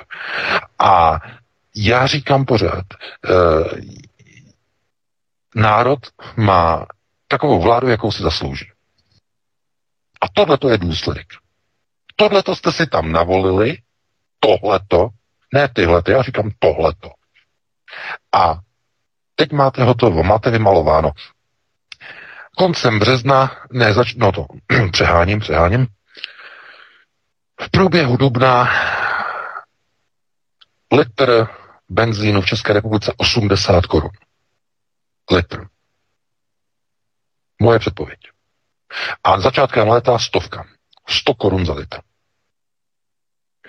A e, jestli e, tohleto nějakým způsobem si myslíte, že se to nepromítne do ceny úplně, ale úplně, ale úplně všeho, tak jste na omilu. Protože všechno se to promítne do ceny veškerého distribuovaného zboží. Úplně veškerého, do, od rohlíku až po pff, všechno, co si dokážete představit, co se distribuuje, co se rozváží, co se e, nákladňákama e, rozváží do obchodu. Přes oblečení a e, potraviny a nápoje a všechno, tohleto, e, elektronika, všechno se totiž bude dovážet a rozvážet skrze, e, skrze strašně drahá palivo. Takže e, skončil jakoby covid, že vzrůstala během covidu obrovské inflace a teď ještě ke všemu přijde tohleto. Obrovské zdražování paliv, obrovské zdražování plynu. Jediné štěstí, že končí zima, že bude, že bude jaro, bude léto, že válka na Ukrajině skončí, protože jestli neskončí, jestli bude trvat ještě do zimy, o Vánocích nebo takhle, tak si nedovedu představit, jak lidi budou platit plyn za vytápění. No samozřejmě už se mluví o tom vždyť tady v Německu, že? To bylo včera. Vláda, že? Minister energetiky eh, tohleto eh, přes eh, mluvčí energetiky eh, hovořil o tom, že eh, to, co poskytnou Spojené státy, jako je LNG, to znamená skapalněný eh, zemní plyn, tak eh, že je jenom kapka v moři a že to neřeší plynovou potřebu německého průmyslu. Já jsem říkal, no blik. jsem začal smát. To je jako když, chápete, jako když někomu blikne prostě v hlavě, něco mu dojde, co je naprosto zjevné. No blik, doslova. Jim to došlo asi teprve teď. A on řekl, že eh, jediným řešením je snížení spotřeby plynu eh, v celé Německu. Já jsem říkal, no dobro došli. Protože to bude znamenat co? No zavírání podniků, e, zastavování výroby samozřejmě. Protože bude třeba plyn e, pro, pro domácnosti, primárně pro domácnosti. Primárně. Takže budou stát podniky, ekonomika, průmysl, Německo, dopr. Půjde. Přesně tak kvůli ukrajinské krizi, kvůli sankcím a kvůli vysmátému Rusku. Putin se pořád usmívá, protože on je vítěz, samozřejmě. On položí dolar, americký dolar, položí ještě ke všemu Evropskou unii, všechny evropské státy, všechny proti Rusy, kteří budou krvácet. Jenže problém je v tom, že e, tihleti, co jsou u moci, různé pětikolky, různě fialové a další podržtaškové, eh, tak eh, oni, to ne, oni budou mít na to. Na to oni budou mít. Kdo na to nebude mít, jsou obyčejní lidi. Obyčejní lidé. Ti na to mít nebudou. Ti nebudou mít za to, na to, aby platili 120-130 korun za litr nafty. Nebo, nebo toho naturálu. Ne, ne, ne, ne, ne. To mít nebudou a e, nebudou mít ani na to, aby e, platili tak obrovské faktury za plyn. E, naprosto vyloučené. Naprosto vyloučené. A to, že oni to nezastropovali, no to je jenom kvůli tomu, že prostě není dovoleno, protože Česko snese všechno, že? Češi jsou jako ti Iráčani. Čechy je možné, je dovoleno vybombardovat že na kusy je roztrhat bombama. Je dovoleno. To, že to ve skutečnosti ne, jako takhle neproběhne, je jenom kvůli tomu, eh, že v Praze je mahrál. Je tam jáma a to, ta je jejich, že? A jenom kvůli tomu je český národ ušetřen. Jenom kvůli tomu. Jinak na Čechy se na západě dívají jako na Rusy, jako na polorusy, na půlčíkem. Že? Češi jsou rusové, se na nás dívají na západě. A není možné jim to jako vyvrátit, že? Není možné. Přitom to vůbec není pravda. Češi jsou tak proti rusky naladění, jako, jako málo který národ na světě, že? Ale e, oni nás hází prostě do jednoho pytla. Jo, Čechy. Do jednoho pytle. Ano, oni, když se setkají, že jo, jednotliví prostě tihle, uh, že jo, političtí zástupci, že jo, v Evropské unii, oni, že jo, eh, tady máme českého ministra, že jo, a na nejvyšší úrovni jsme se setkali a tady to, že jo, a hello a how do you do a tady to, všechno tady jako uctivě a potom, uh, potom, že jo, za zády, das ganze tschechische Volk, a tak dále, že? Takhle se dívají. Proto si nemyslete, že od těch Iráčanů se nějak jako lišíme. Jsme pro ně eh, prostě z východu, že jo, eh, pro ruský, Rusové, že jo, prodloužené Rusko. Jsem slyšel teď výraz, Česká republika je prodloužené Rusko. Pěkný název. Přitom opravdu to, to říkají lidé, kteří naprosto nevědí a netuší o České republice a o tom Volkssturm uh, procesu vůbec nic. V Česku je takový protirusismus a antirusismus, že prostě to je, to je maximálně vybičovaný. Ale uh, stejně i přesto nás hází prostě do jednoho pytle s Rusama. A na to musíme dávat velký pozor. Protože se musíme dobře dívat. To, co oni chtějí udělat Rusům, to oni by rádi udělali všem slovanským národům. Podívejte se na Srby. Podívejte se na Srby. Oni nemají mahral, v Bělehradu není mahral. A sypali na ně bomby z NATO s požehnáním Zemana, že on se za, za to sice potom omluvil, to je pravda, ale házeli bomby a genocida. Že? V 99. Jak to sypali na Bělehrad. Z těch, a zase bez mandátu Rady bezpečnosti OSN. A e, dal někdo soudu do Hágu, uh, že jo, obvinění kdo tam tenkrát byl? No to byl ještě Clinton u moci, že? Prezident. No, na jaře 99. To byl ještě Clinton. Takže dal někdo trestní oznámení na Clintona za rozpoutání, bombardování Srbska? Dal? No nedal. Protože američané mohou zabíjet lidi a rozpoutávávat války a tak dále. Že? A proč? No, protože Srbové jsou slované. Stejně jako Rusové, že? Takže to je dovoleno. To je dovoleno bombardovat a vyhlazovat je. Ano, můžeme se na to dívat přes ten genom, že? to znamená DNA. Uh, pokud bychom mluvili čistě o slovanských genech, tak uh, bychom zjistili, že v České republice je mnoho, že různých, různých genů, které nemají s tím slovanským vůbec nic společného, ale Tady spíš jde o něco jiného. Tady jde o to, eh, že ten prostor v rámci eugeniky je prostoupený slovanství. Kulturou, jazykem, myšlením. A v konečném důsledku ten genom, ten genom už nehraje zase až úplně tak velkou roli. Protože ta eugenika vysvětluje tedy vývoje, celospolečenské vývoje jako celostní disciplínu. To znamená, je, pos, je posuzován vliv úplně všeho, celku jako takového je posuzován. A prostor, slovanský prostor je tedy definovaný nejenom genomem, ale vlastně úplně vším celým prostorem. A proto uh, oni nenávidí Slovany, že? No, Rothschildové, že? Londýnské kanceláře nenávidí Slovany. A e, všechna e, tahle ta jakoby válečná utrpení a všechno to, co se někdo jako přetahuje, že ruské bohatství, ruské zdroje, ukrajinské bohatství, ukrajinské zdroje. A všichni tak jako najednou jako se na to jako dívají jako na nějaké prostě válčení mezi Ruskem a Ukrajinou. Ale ve skutečnosti v pozadí, v pozadí stojí prostě zájmy obou jednotlivých domů, že těch velkých domů, znamená ať už domu Siona eh, nebo chasických, že eh, eh, ruského židovského kongresu. Tohle to je to hlavní. To je jako ten, ten zásadní poznatek té konceptuální gramotnosti a potom se nemůžete divit, že ta Praha je vyloučena. Ta je vyřazena z těch likvidačních slovanských procesů. Je úplně vyloučena.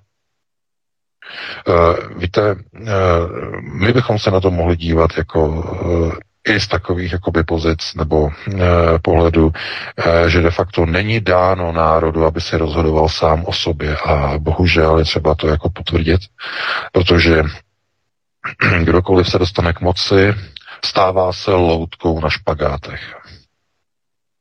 Ti politici, kdyby byli pro národní, tak by museli dělat úplně jinou politiku, úplně jinou. A nemluvíme jenom o Zelenský, mluvíme o všech vlastně západních vládách, včetně té české. Uh, oni se bojí pravdy, oni uh, umlčují weby, protože největší strach mají zkrátka z webů, které prostě informují o pravdivých souvislostech. Dostáváme se do éry apologismu. Že apologismus. Co to je apologismus?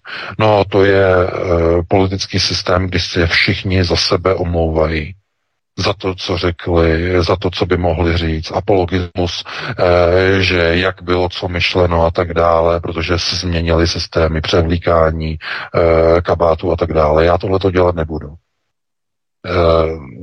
mojím, mojím hlavním cílem je e, zkrátka integrita ve smyslu e, tam, kde je dobro, tak na té straně já budu stát. A já jsem říkal celou dobu, že genocida na východní Ukrajině ze strany, e, ze strany Kyjeva je zločinem, mezinárodním zločinem. Doufám, že to tam bude prošetřeno.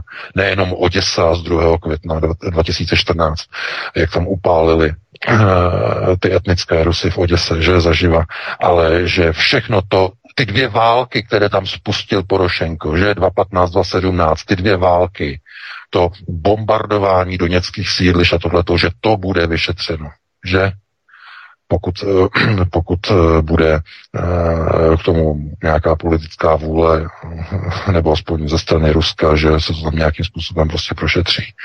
Ale jak říkám, z naší strany my nemůžeme posuzovat správnost nebo oprávněnost politických rozhodnutí ani Kieva, ani Kremlu. Protože nemůžeme se stavět do, do role arbitru, jestli je správnější Eh, zachovat územní integritu a neprovádět invazi a jenom se dívat na genocidu vlastního obyvatelstva, vlastního etnického obyvatelstva na východní Ukrajině ze strany kijevské vlády, anebo se na to dívat jako na invazi, eh, když tam Rusko vtrhne a ty lidi začne se za ně zastávat a začne ochraňovat a rozhodne se provést eh, politicko, eh, politické a vojenské změny v té zemi takovým způsobem, aby tady k těm věcem už nedocházelo. To znamená věc apologismu, to znamená omlouvání někoho, kdo někam prostě vtrhnul a jestli to myslel dobře nebo to bylo špatně, není na nás. To znamená, my pouze popisujeme ty věci, které tam probíhají a Eh, ukazujeme na tu, tu tragédii těch obyčejných lidí, těch civilistů, kteří se stávají obětmi té války na té Ukrajině. Těm musí se pomáhat. To znamená, ti, kteří prchají, ti, kteří utíkají z toho válečného pekla, tak těm se musí pomoct, protože ti nejsou politici, ti nezodpovídají za zločiny, za zločiny e, kijevské chunty, která tam řádila na Ukrajině a řádí od roku 2014 že e, likvidace etnických Rusů, vyhánění etnických Rusů ze západu Ukrajiny směrem na východ, že tam probíhá celých 8 let. Tam utíkali lidé, že ze západu směrem na východ. E, nedozvíte se o tom e, na mainstreamových západních médiích. Takže mm, pro nás je e, asi zásadním takovým sdělením e, držet si rovný přístup a lidé to ocení, protože pravda je na straně spravedlivých. Takhle k tomu přistupovat je to jediné, co nám stačí. Takže já bych to takhle ukončil. Máme 2055 Vítku, dáme si přestávku, nebudeme rozjíždět už nové téma. Já už toho mám taky plný zuby, protože mám vyschlo v puse, vůbec jsem nic nepil, takže hned musím prostě vletět do ledničky a vyzobnout jednu kuželku. E, pustíme si asi 8 minut nějakou písničku a potom bychom se hned pustili do prvních dotazů. Určitě VK, přesně tak. Eh, můžeš jít, já si tady jenom udělám takové drobné PR na příští týden. Eh, Petře, tebe poprosím, prosím tě, pokud dáš jenom jednu písničku, protože ty čtyři minuty tady ještě překlenu eh, tím avízem na příští pořad, který budu vysílat příští týden, na který se chystám, protože ve středu příští týden 16. března připravuji další exkluzivní analýzu o CIA na Ukrajině. Přidejte si tento kanál Odyssey, aby vám ten dokument neunikl. Bude to příští středu 16.3. od 19 hodin. Přidejte si prosím kanál Odyssey, Radio SV, Studio Tapin Radio. Když to zadáte do vyhledávacího pole na kanále Odyssey, ten kanál vám vyjede, pokud tam ještě nejste. CIA totiž prováděla tajné intenzivní výcvikové programy přímo v Americe, v srdci Ameriky. A právě v srdci Spojených, Spojených států amerických, kam vozily ukrajinské speciální jednotky a síly. E, tam CIA cvičila elitní ukrajinské jednotky speciálních operací a další spravodajský personál. Několika týdenní program CIA se sídlem v Americe zahrnoval výcvik ve střelných zbraních, maskovacích technikách, pozemní navigaci, taktice jako je krytí a pohyb zpravodajství a dalších oblastech. Zatímco ten tajný program provozovaný polovojenskými jednotkami pracujícími pro pozemní oddělení CIA, zavedla Obamova administrativa tehdy ještě. Dokonce, uh, dokonce Trumpova vláda ho rozšířila, tak Bidenová administrativa ho posílala ještě víc. Od roku 2015 začaly v rámci tohoto rozšířeného protiruského úsilí cestovat na frontu na východě Ukrajiny také polovojenské jednotky pozemního oddělení CIA, aby tam radili svým kolegům. To potvrdili oficiálně čtyři bývalí úředníci CIA, důstojníci CIA. Je to i na Yahoo News mimochodem. Tento výcvik CIA probíhal ještě na sklonku minulého roku v prosinci ukrajinské síly teritoriální obrany, což je vojenská rezerva ukrajinských ozbrojených sil, se účastnila vojenského cvičení nedaleko Kijeva ještě 25. prosince 2021, tedy ně, několik týdnů před 24. únorem, kdy vypukl ten konflikt, kdy Vladimír Putin a Rusko napadli Ukrajinu. Vedle těchto programů se podívám i na takový jmený seznam neonacistů v ukrajinské vládě protože učiním přítrž takovým chimérám, dohadům, domněnkám. Máme to černé na bílém, uvedu jména nacistů a neonacistů ve straně svoboda a pravého sektoru, kteří ukořistili, kterým bylo dáno uh, mocenské uspořádání po Majdanu a mocenské pozice jako obrana, ministerstvo vnitra, ministerstvo obrany, justice jim také byla dána, armáda, a samozřejmě také právní vymahatelnost a tak dále. Prostě všechno dostala tyto základní, zásadní páteřní mocenské páky dostala strana Svoboda po Majdanu. Mám tady jména, konkrétní seznamy, tak to si samozřejmě řekneme. Potom se podívám na historii nacistů a podporu bandery Američany už od roku 1944. OSS, Office of Strategic Services, předchůdkyně CIA. Je třeba opravdu chápat ty souvislosti američané podporovali nacisty od války, od druhé světové války. Například Reinhard Gehlen, což byl bývalý nacista, byl naverbovaný CIA a měl na starosti bývalé nacisty střední a východní Evropy.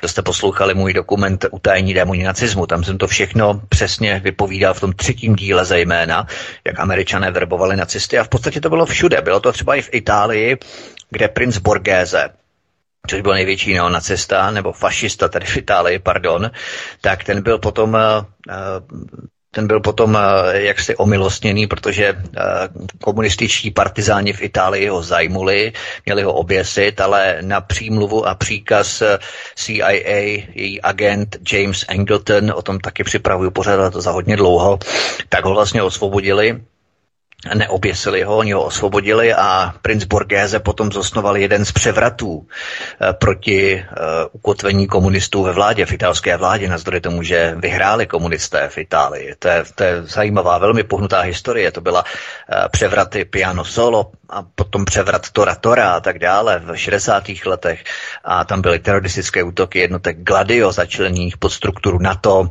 a Spojených států, řízená Američany. To je opravdu úžasná historie. Ale v tomto programu příští týden se také podívám uh, na další věci. To znamená, že tam je důležité opravdu chápat ty souvislosti, že vlastně Američané podporovali jak fašisty, tak nacisty od druhé světové války. A ten výhonek Ukrajiny je v podstatě kus historie. Je to výslednice toho, co američané podporovali už od druhé světové války v rámci Stepana Bandery, v rámci uh, sicilské mafie, kterou prostě američané podporovali jako hráz proti vzrůstu vlivu komunistů v Itálii v těch volbách v roce 1948, které tam proběhly jo, a tak dále. To znamená, američani podporovali mafie na Sicílii. Američané podporovali fašisty, které potom eh, nominovali do mocenského aparátu státu. Zpětně staré fašistické gardy, staré fašistické byrokratické rodiny, eh, které působily v Itálii v rámci fašistů. A to samé v podstatě bylo i na Ukrajině. Prostě je to kus historie a opravdu je potřeba chápat ty souvislosti. Podívám se taky na neziskový sektor na Ukrajině zastřešený United Action Center, což je uh, taková neziskovka, která začlenuje a zastřešuje 40 dalších uh, organizací, neziskových organizací, které, které spolufinancoval Pierre Omidyar, tak velmi zajímavá postava. No v podstatě jeho rodiče jsou z Iránu, tam byla Savak, že, eh, kterou vytvořil Mossad a CIA proti Sovětům a to je taky kus historie, protože v rámci eh, protiruského, respektive tehdejšího protisovětského boje se Omidyar, Pierre Omidyar začlenil eh, a zasadil právě o vznik a spolufinancování této ukrajinské neziskovky, která zastřešuje další podneziskovky United Action Center. Eh, podívám se taky na americkou superpredátorku Natálii Jareškovou, co by ukrajinskou ministrně financí. Ta byla ministrní financí a za Clintonovy administrativy působila na uh, ukrajinské ambasádě v Kijevě, taky velmi zajímavé kus historie. Podívám se taky na sugestivní vytváření mediální reality o Ukrajině, CIA, která nakupuje levné pozemky a nemovitosti v době krize. Protože, jak se vyjádřil baron Rothschild, nejlépe se nemovitosti a pozemky kupují v době, kdy teče krev na ulicích. Když na ulicích teče krev, nemovitosti a půda jsou nejlacinější. A to je právě Ukrajina. A to byl třeba i Větnam, co CIA dělala ve Větnamu, kde kupovala obrovské množství nemovitostí. To je taky kus historie. A přesně to se děje na Ukrajině. Další metody rozvědné činnosti a operativních technik na Ukrajině. CIA, která si pěstuje stáj nadějných kádrů s přípravou několik let až desetiletí dopředu. Například eh, manželka Petra Porošenka, Marina Porošenková, tak to je američanka a byla součástí ukrajinského exilu ještě dlouho před Petrem Porošenkem. To jsou nej, co opravdu zajímavé zkušenosti. Fetila Gilen uh, v Turecku, tak uh, on vlastně byl také pěstovaný CIA uh, ve Spojených státech, aby provedl ten převrat na Regipa Tajpa Erdoana v roce 2016. To si také pěstovala CIA už dlouhodobě na Ukrajině. Mgoding Dien, jeho větnamský prezident, ten taky zametal prostě eh, podlahu tam někde v Lakewoodu v New Jersey jako exulant a potom se najednou stal jeho, jeho větnamským prezidentem. Jo. Uh, Hamid Karzai uh, na, na, v Afghánistánu, který se stal premiérem v roce 2001, když američané vlítli do Afghánistánu, tak Hamid Karzai v roce 1987, ještě před 15 lety, před rokem 2001 zhruba, absolvoval americký stáž, americkou stáž, americký vládní program International Visitors Leadership. V roce 1987 oni si připravili tento kádr, měli ho v záloze a potom ho nainstalovali v roce 2001. To znamená, stejně jako Petra Porošenka a další CIA, prostě američané si představují, uh, připravují ty kádry, dají je k ledu a potom je vytáhnou, když je to zrovna potřeba. Mají při připravené kádry nainstalované do těch pozic. Agenturní sítě jsou to přímo. A podívám se taky na CIA, která si najímá mafii na špinavou práci. Uvedu samozřejmě příklady Mayer Lenský, což byl mafia, kterého si CIA najela na Kubu v rámci pokusu o likvidaci Fidela Castra, CIA a internet a tak dále, protože CIA vyvinula nové digitální ředitelství na internetu, které eh, jak si moderuje a monitoruje vývoj na internetu v rámci těch blokací. To má samozřejmě velmi obrovské přesahy. Takže to jsou věci, na které se podívám příští týden od středy o 19 hodin. V pondělí budu vysílat ještě další pořád střípky informací ohledně Tibetu. To je taky velmi zajímavé v rámci Číny, protože tady byla určitá dalajlámizace nebo dalajlámismus, bychom to mohli nazvat, tady byl, oslabo, tady byl oslavovaný a glorifikovaný Dalajláma z Tibetu, ale to vlastně taky taková velká propaganda propaganda, protože to byl vlastně nejbrutálnější režim v Tibetu lámů, kteří tam, vlastně, co oni tam dělali, jakým způsobem tam mučili ty své poddané, to je něco neuvěřitelného, tak to budu taky vysílat, stejně tak jako třeba měnovou reformu, kde americká vláda ukradla zlato Američanům v roce 1933 pod pohrůžkou pokut, velkých pokut a uvěznění na 10 let.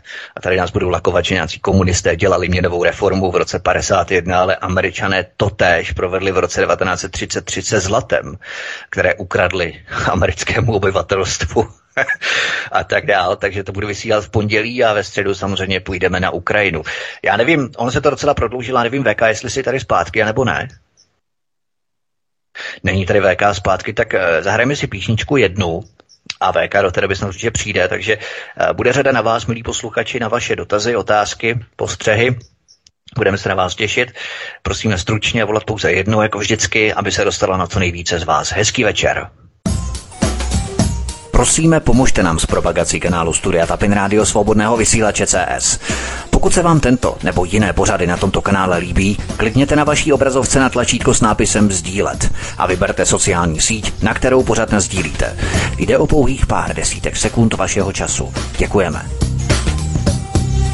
Vítku, halo, halo, už jsme komplet, jak pak to je u vás? Já doufám, že tady VK Petře bude. No, no jsem tady, čekám, čekám no. už nějakých pět minut, no, takže to bude teď, jo. Výborně.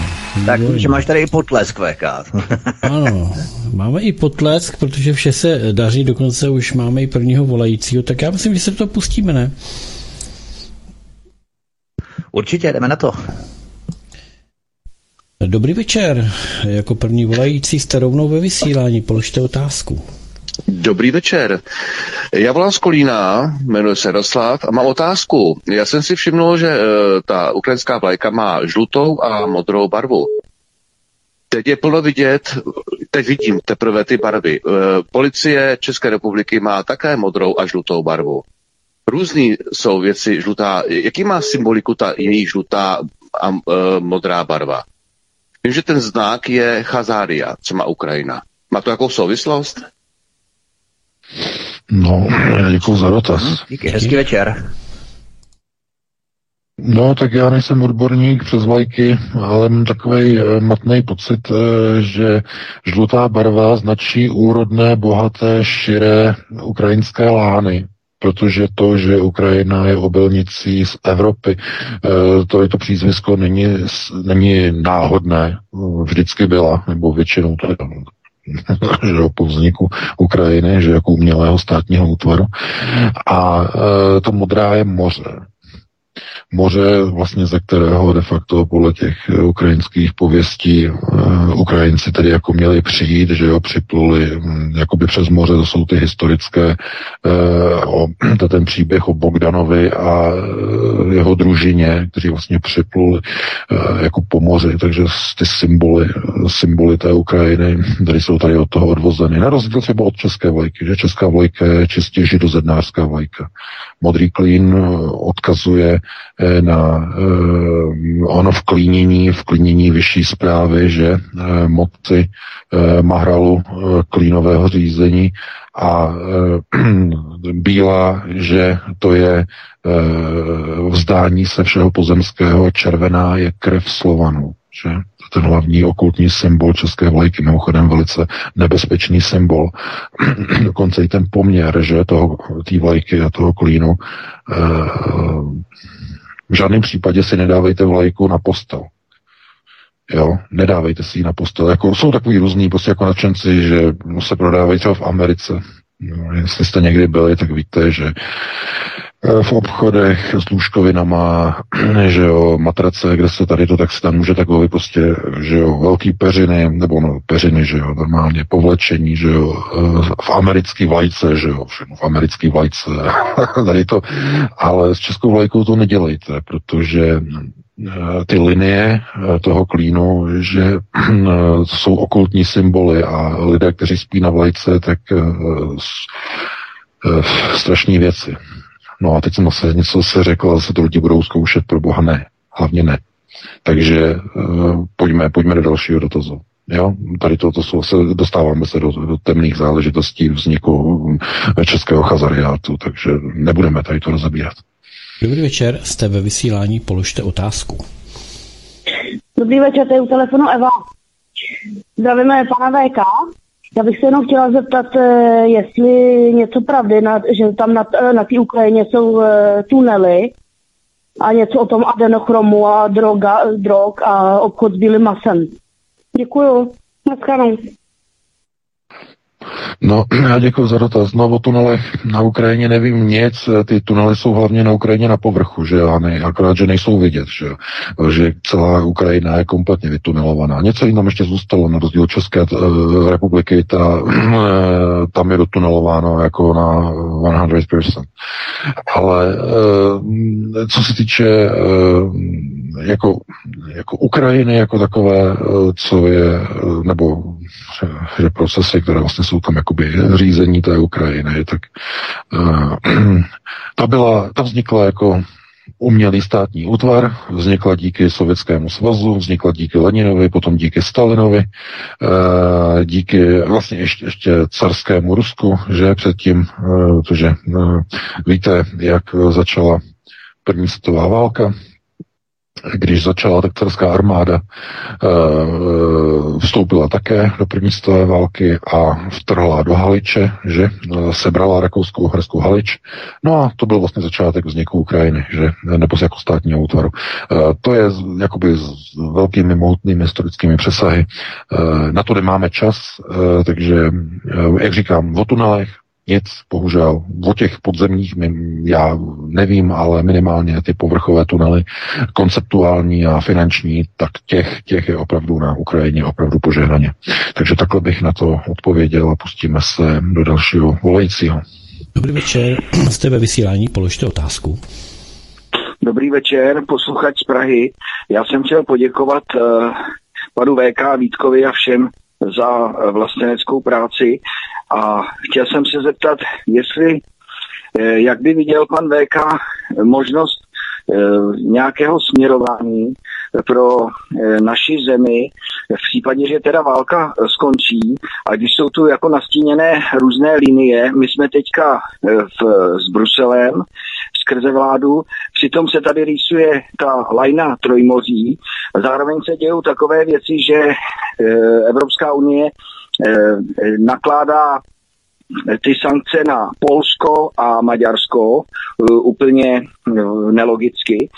Takže jaké jsou, jaké jsou možné perspektivy v případě, že ta válka skončí brzo. Děkuji, budu poslouchat. No ano. Proč eh, nakládá na Polsko a na Maďarsko Brusel sankce? No, protože jsou to americké státy, řízené americkou státní mocí, loutkové systémy řízení. To znamená realizace Trojmoří. Po skončení války budou, budou země Trojmoří maximálně amerikanizovány. Maximálním způsobem amerikanizovány. Eh, bude spuštěna, budou spuštěny nacifikační procesy stejně jako na Ukrajině. Eh, děti se budou v České republice učit, že Sovětský svaz rozpoutal druhou světovou válku že ne Německo, ale Sovětský svaz. Budou se učit, že e, německý Wehrmacht osvobodil české území a že Rusové ho v roce 45 okupovali. E, tohleto je připraveno, tohleto se bude chystat a lidé proti tomu neudělají vůbec nic, protože se budou bát. Eh, nepohodlné weby budou umlčeny, budou zabanovány, budou zablokovány. Potížisté, kteří půjdou do ulic, budou zatčeni, budou zavřeni, budou označeni za ruské agenty bez jediného, jediného důkazu. Pokud mi nevěříte, tak si pustte ten blábol před dvěma týdny eh, státního premiéra, že, že uh, uh, uh, toho Führera, uh, Fialy, jak naprosto skandálním způsobem v tom televizním eh, projevu, nebo to byl nebo projev, to, byl, to byla reportáž, eh, že proč eh, jako nechala zablokovat, nebo vláda nechala zablokovat ty weby, respektive nenechala, ale vyzvala příslušné firmy a Nick.cz, aby zablokoval, tak co na to říká? Tak on řekl, že byly zablokovány ty weby kvůli tomu, že byly neobjektivní, Řekl, že šířili ruskou propagandu a řekl, že, že to bylo i kvůli tomu, že byli placeni Ruskem. E, tohleto obvinění, tahleta nehorázná lež se stane předmětem samozřejmě žaloby. Pokud vím, tak už eh, Petr Hájek podal žalobu za tady tu neuvěřitelnou nehoráznou lež. Uh, žádný z těch webů, včetně toho našeho, nikdy nebyl placen Ruskem ani jedním jediným případem, ani jedním jediným uh, dárcem něk- o někom, že bychom věděli, že by byl Rus, nebo že by nám přispěl nějakou částku, o, kterou bychom, o které bychom věděli, že pochází z nějakého ruského zdroje nebo od někoho. Tyhle ty lži rozšiřovaly od roku 2014 Bakalova média. Lživě a novináři od Bakaly rozšiřovali lživě, že jsme placeni eh, jako Aerona z Ruska. Neustále. A tak dlouho tu lež opakovali, až tomu uvěřil i ten i ten loutkář, že, nebo loutka, která tam je, že i Fiala tomu uvěřil. Takže takovéhle lži, které když šíří premiér o webech zablokovaných, opozičních webech zdůrazňují, eh, tak to znamená, že v takovém státě, kde už vůbec žádný právní stát neexistuje, není možné se eh, dočkat eh, ničeho, ničeho správného nebo žádného práva se dočkat, protože všechno je naordinované, všechno je načárkované, všechno je narýsované tak, jak se rozhodne na vládě, tak hned se blokuje. Všechno je dohodnuté v zákulisí. Eh, a když to není dohodnuté v zákulisí, tak se to natočí někde na nějakou kameru, někde eh, se dohodnou, že zelené plátno a že se sešli někde a v skutečnosti jsou někde prostě ve sklepě, že jo, a tak dále. Tam prostě popíjejí pivečko a tak dále. Eh, víme o tom, jakým způsobem prostě dochází k ke snaze likvidace opozice. A to se dělá tak, že nejprve se zlikvidují opoziční média. Umlčí se, dají se na index. Jako v roce 70 a 71, když soudrozy začali dávat na index různé časopisy, názorové listy, že rodokapsy a tak dále. Prostě dali na index. Nesmí se vydávat. No a tehdy to bylo jednoduché, protože to bylo, byly tištěná média, že? Byly umlčeny stoprocentně a potom začal vycházet samizdat, že znamená nastroje kopírované, že jo, přes kopíráky, že jo, na černo šířené. To bylo velice těžké, komplikované, taková salátová vydání, to se střídalo, že stovkama ruka, rukou, rukou to prošlo, že tam bylo tolik bakterií, že covid oproti tomu nebylo nic.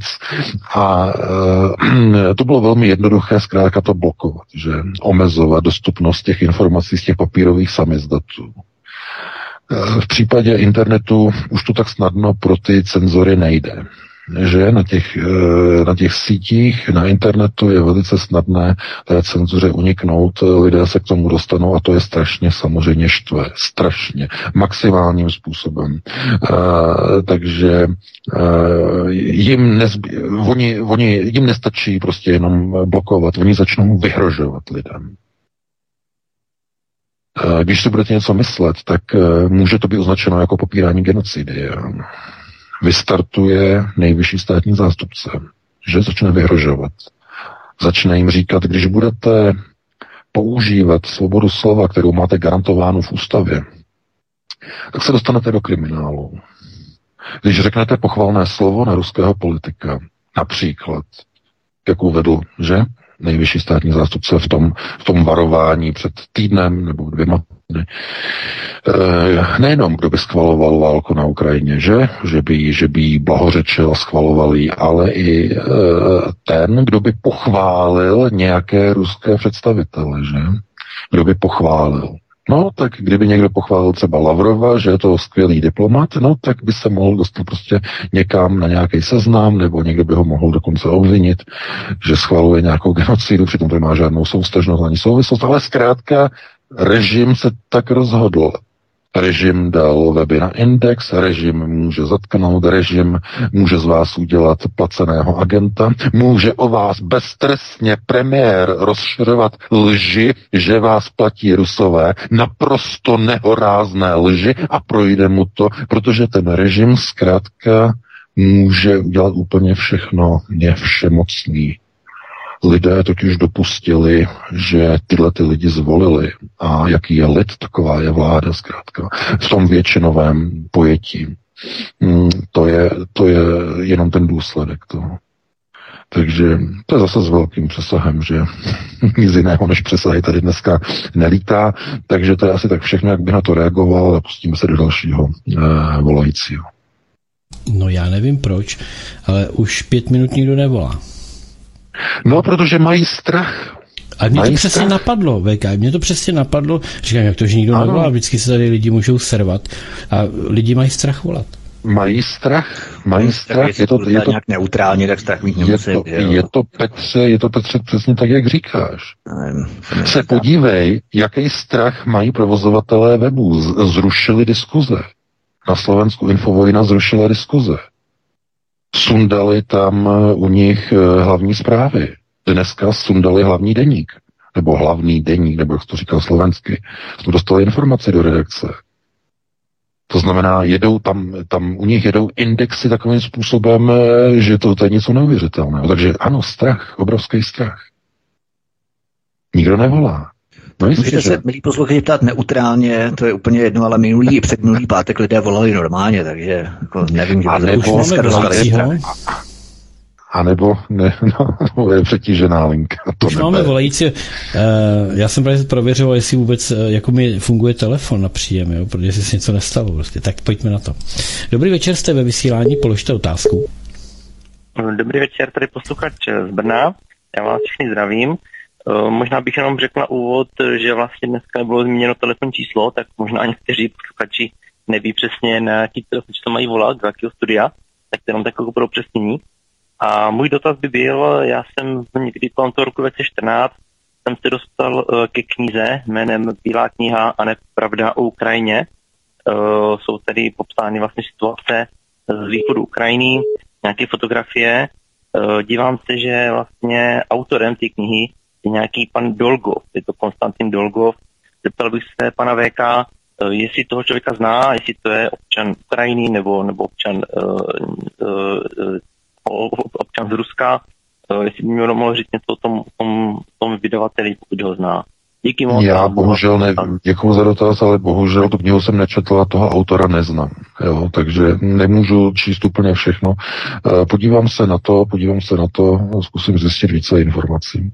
Takže takhle bych na to reagoval, no jelikož nebyl další uh, dotaz, tak dáme prostor dalšímu volajícímu. Já jenom připomenu, protože zase nikdo nevolá, tak telefonní číslo dnes tady do studia 774 139 044, eh, abyste věděli, kam máte volat a já už beru dalšího volajícího. Dobrý večer, jste ve vysílání, položte otázku. Můžu už mluvit? Ano, můžete. Já to slyším zpětně. Dobrý večer. Eh, posluchačka z Plzně, nebojte se, my nemáme strach, eh, vás tady posloucháme, akorát taky si myslím, že to bylo ohledně toho čísla. Chtěla jsem se zeptat, nebo takhle. Eh, podávala jsem na policisku, která se mnou jednala úplně nehorázným způsobem stížnost na vnitřní kontrolu, odbor vnitřní kontroly. O tam teď mi přišla odpověď, nemáte důkaz, tak si trhněte. A ještě jsem se potom chtěla zeptat, 23. má být taková jakoby sešlost demonstrace na staroměstském náměstí v Praze. A dneska jsem dostala info, ohledně té karty 22 a teď proběhla informace, že tam má i uh, proběhnou demonstrace i za Ukrajinu. Tak co si o to myslíte, že by měly jako takhle ty dva tábory být na jednom náměstí jeden den, ve stejnou hodinu. Tak jo, uh-huh. děkuju, naschledanou. Zdravíme do Plzně, zdravíme VK, aby z toho nevznikla nějaká barevka. No, barevka, ale tohle to spíš jsou, to jsou kontrademonstrace. To, to je známé, že jo, z dob, eh, před listopadem 89. Eh, kontrademonstrace. Mm, probíhá, to probíhá v mnoha v mnoha takových jakoby nuancích. To znamená, někde je nějaká demonstrace e, proti vládě a hned vedle je demonstrace pro vládu. Že jo? A teď prostě se to dělá tak, aby ta jedna skupina tu druhou přeřvala, respektive aby utlumila e, její vlastně přednes, její, její že jo, řečníky a tak dále a tak dále.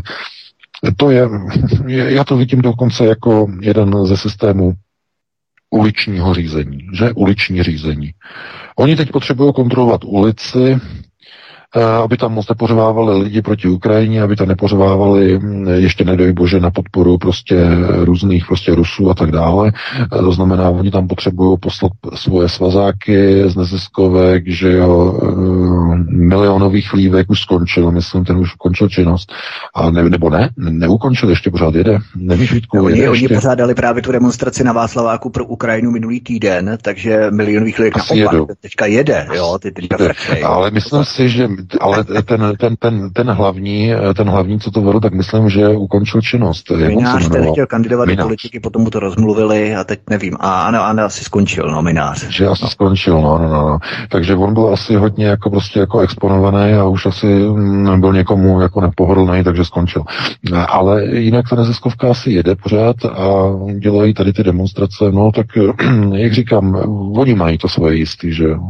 Oni si to udělají, eh, oni dostanou Eh, pokyn od Rakušana, že jo, nebo od jiných, to znamená, tam jděte, tam udělejte prostě kontrabugr a konec konců o tady tom by vám asi nejlépe mohl popovídat asi Adam, že jo, eh, ten má zkušenosti z, z demonstrace má z jejich, eh, když tam když někoho pošlou, nějakého provokatéra, že jo, aby se rozbíjely demonstrace, takže to, jak říkám, podle mého názoru je to, je to schválně, je to kontra, jo, je to kontra demonstrace. Takže takhle by na to reagoval a pustíme další volejci. Dobrý večer, jste ve vysílání, položte otázku. Dobrý večer, eh, zdravím pana VK. Já bych se chtěl zeptat, eh, jaká myslíte, že je pravděpodobnost, že Rusové zastaví plyn a dodávky vlastně všeho, co mohou dodávat na západ, ale mohou to dávat, dodávat i Číně, případně někomu jinému. Nebo ještě bych se zeptal, jaká je možnost eh, případně v Česku českého národa nějakým způsobem se postavit proti tomu, co se tady děje, nebo co by se tady mohlo ještě dít? Hmm, jasně. Já začnu teda, já, já začnu od konce vašeho dotazu. Není možné dělat e, vůbec nic z hlediska většinového, většinového postoje obyvatelstva. To je proces na první prioritě, který je důsledkem 30 let e, takzvané resynchronizace, z mého pohledu desynchronizace školství v České republice. Teď momentálně není možné dělat nic, protože ta populace je nacifikovaná, ta populace je silně protirusky, po osmi letech přeprogramovaná, není možné dělat na místě nic. A co je možné dělat, eh, je, je znova kontraproces na první prioritě výchova, výchova eh, a bránění tomu režimu, aby vám indoktrinoval vaše dítě a to je velice těžké. A velice těžké. A častokrát to je tak, že dítě přijde do školy, tam e, něco mu vyprávějí o Ukrajině a dítě přijde na očkované domů a začne vyprávět rodičům o tom, jaký jsou rusové, hajzlové a tak dále a tak dále a rodič je potom z toho zděšený, co za jeden vyučovací den dokázali nalít dítěti do hlavy.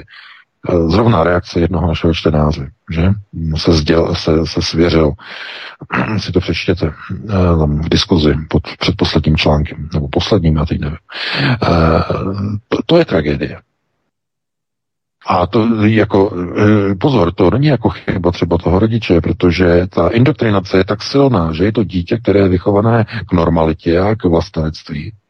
Tak když vidí Eh, tu fašizaci a slyší tu fašizaci každý den v té škole, tak ani, ani ten rodič nemá potom to dítě pod kontrolou, i když se mu věnuje. A to je, to je opravdu, to je tragédie.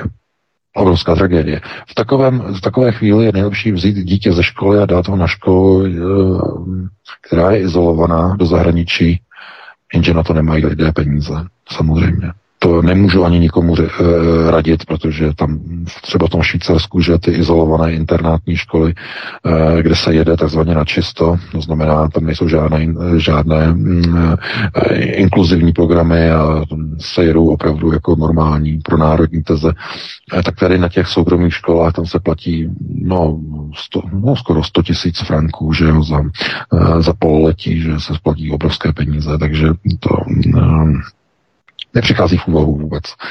E, pro většinu lidí, pokud to nejsou nějaký milionáři a tak dále, tak dále. E, Jo, a teď se dostáváme do toho, že, že něco je pozitivního a něco by bylo negativního, že to znamená dát pozitivní informaci, negativní informaci. A když ta negativ, negativní je velice silná, tak lidé potom propadají skepsy, že? A to asi není to, co by se mělo očekávat si od alternativy, ale alternativa by neměla mazat med okolo huby. Mazatelství medu, že profese mazatel, mazatel medu, že? To je, to je role některých politiků, že jo, mazání, heb, uh, že jo, uh, ten, kdo maže med uh, svým voličům okolo huby, že jo, tak to jsou ti, kteří dělají největší politiku, že Někteří jsou tak tupí, že neumí ani to mazání, že jo. Z nich se potom stávají většinou premiéři a podobně. No, to bychom nechali bez komentáře. Ale co se týče té Ukrajiny, mm, ten ukrajinský uh, problém uh, se zastavením plynu, dodávek plynu, jestli by tomu mohlo dojít, jestli by Rusové zastavili dodávky plynu, nejenom přes Ukrajinu, ale třeba i přes Nord Stream 1, který je v provozu, že, uh, tak uh, jak by to fungovalo, kdyby k tomu Rusko překročilo. No, to vám řeknu přesně, kdy se to stane, ne, nebo kdyby se to mohlo stát. Bylo by to ve chvíli, kdyby se ukázalo, že Západ se odhodlal k vojenskému k vojenské aktivitě a k vojenskému zapojení Severoatlantické aliance na Ukrajině. V tom okamžiku. Tohleto eh, je, do té doby Rusové jsou v pohodě. Nemají důvod zastavovat plyn. Do té doby.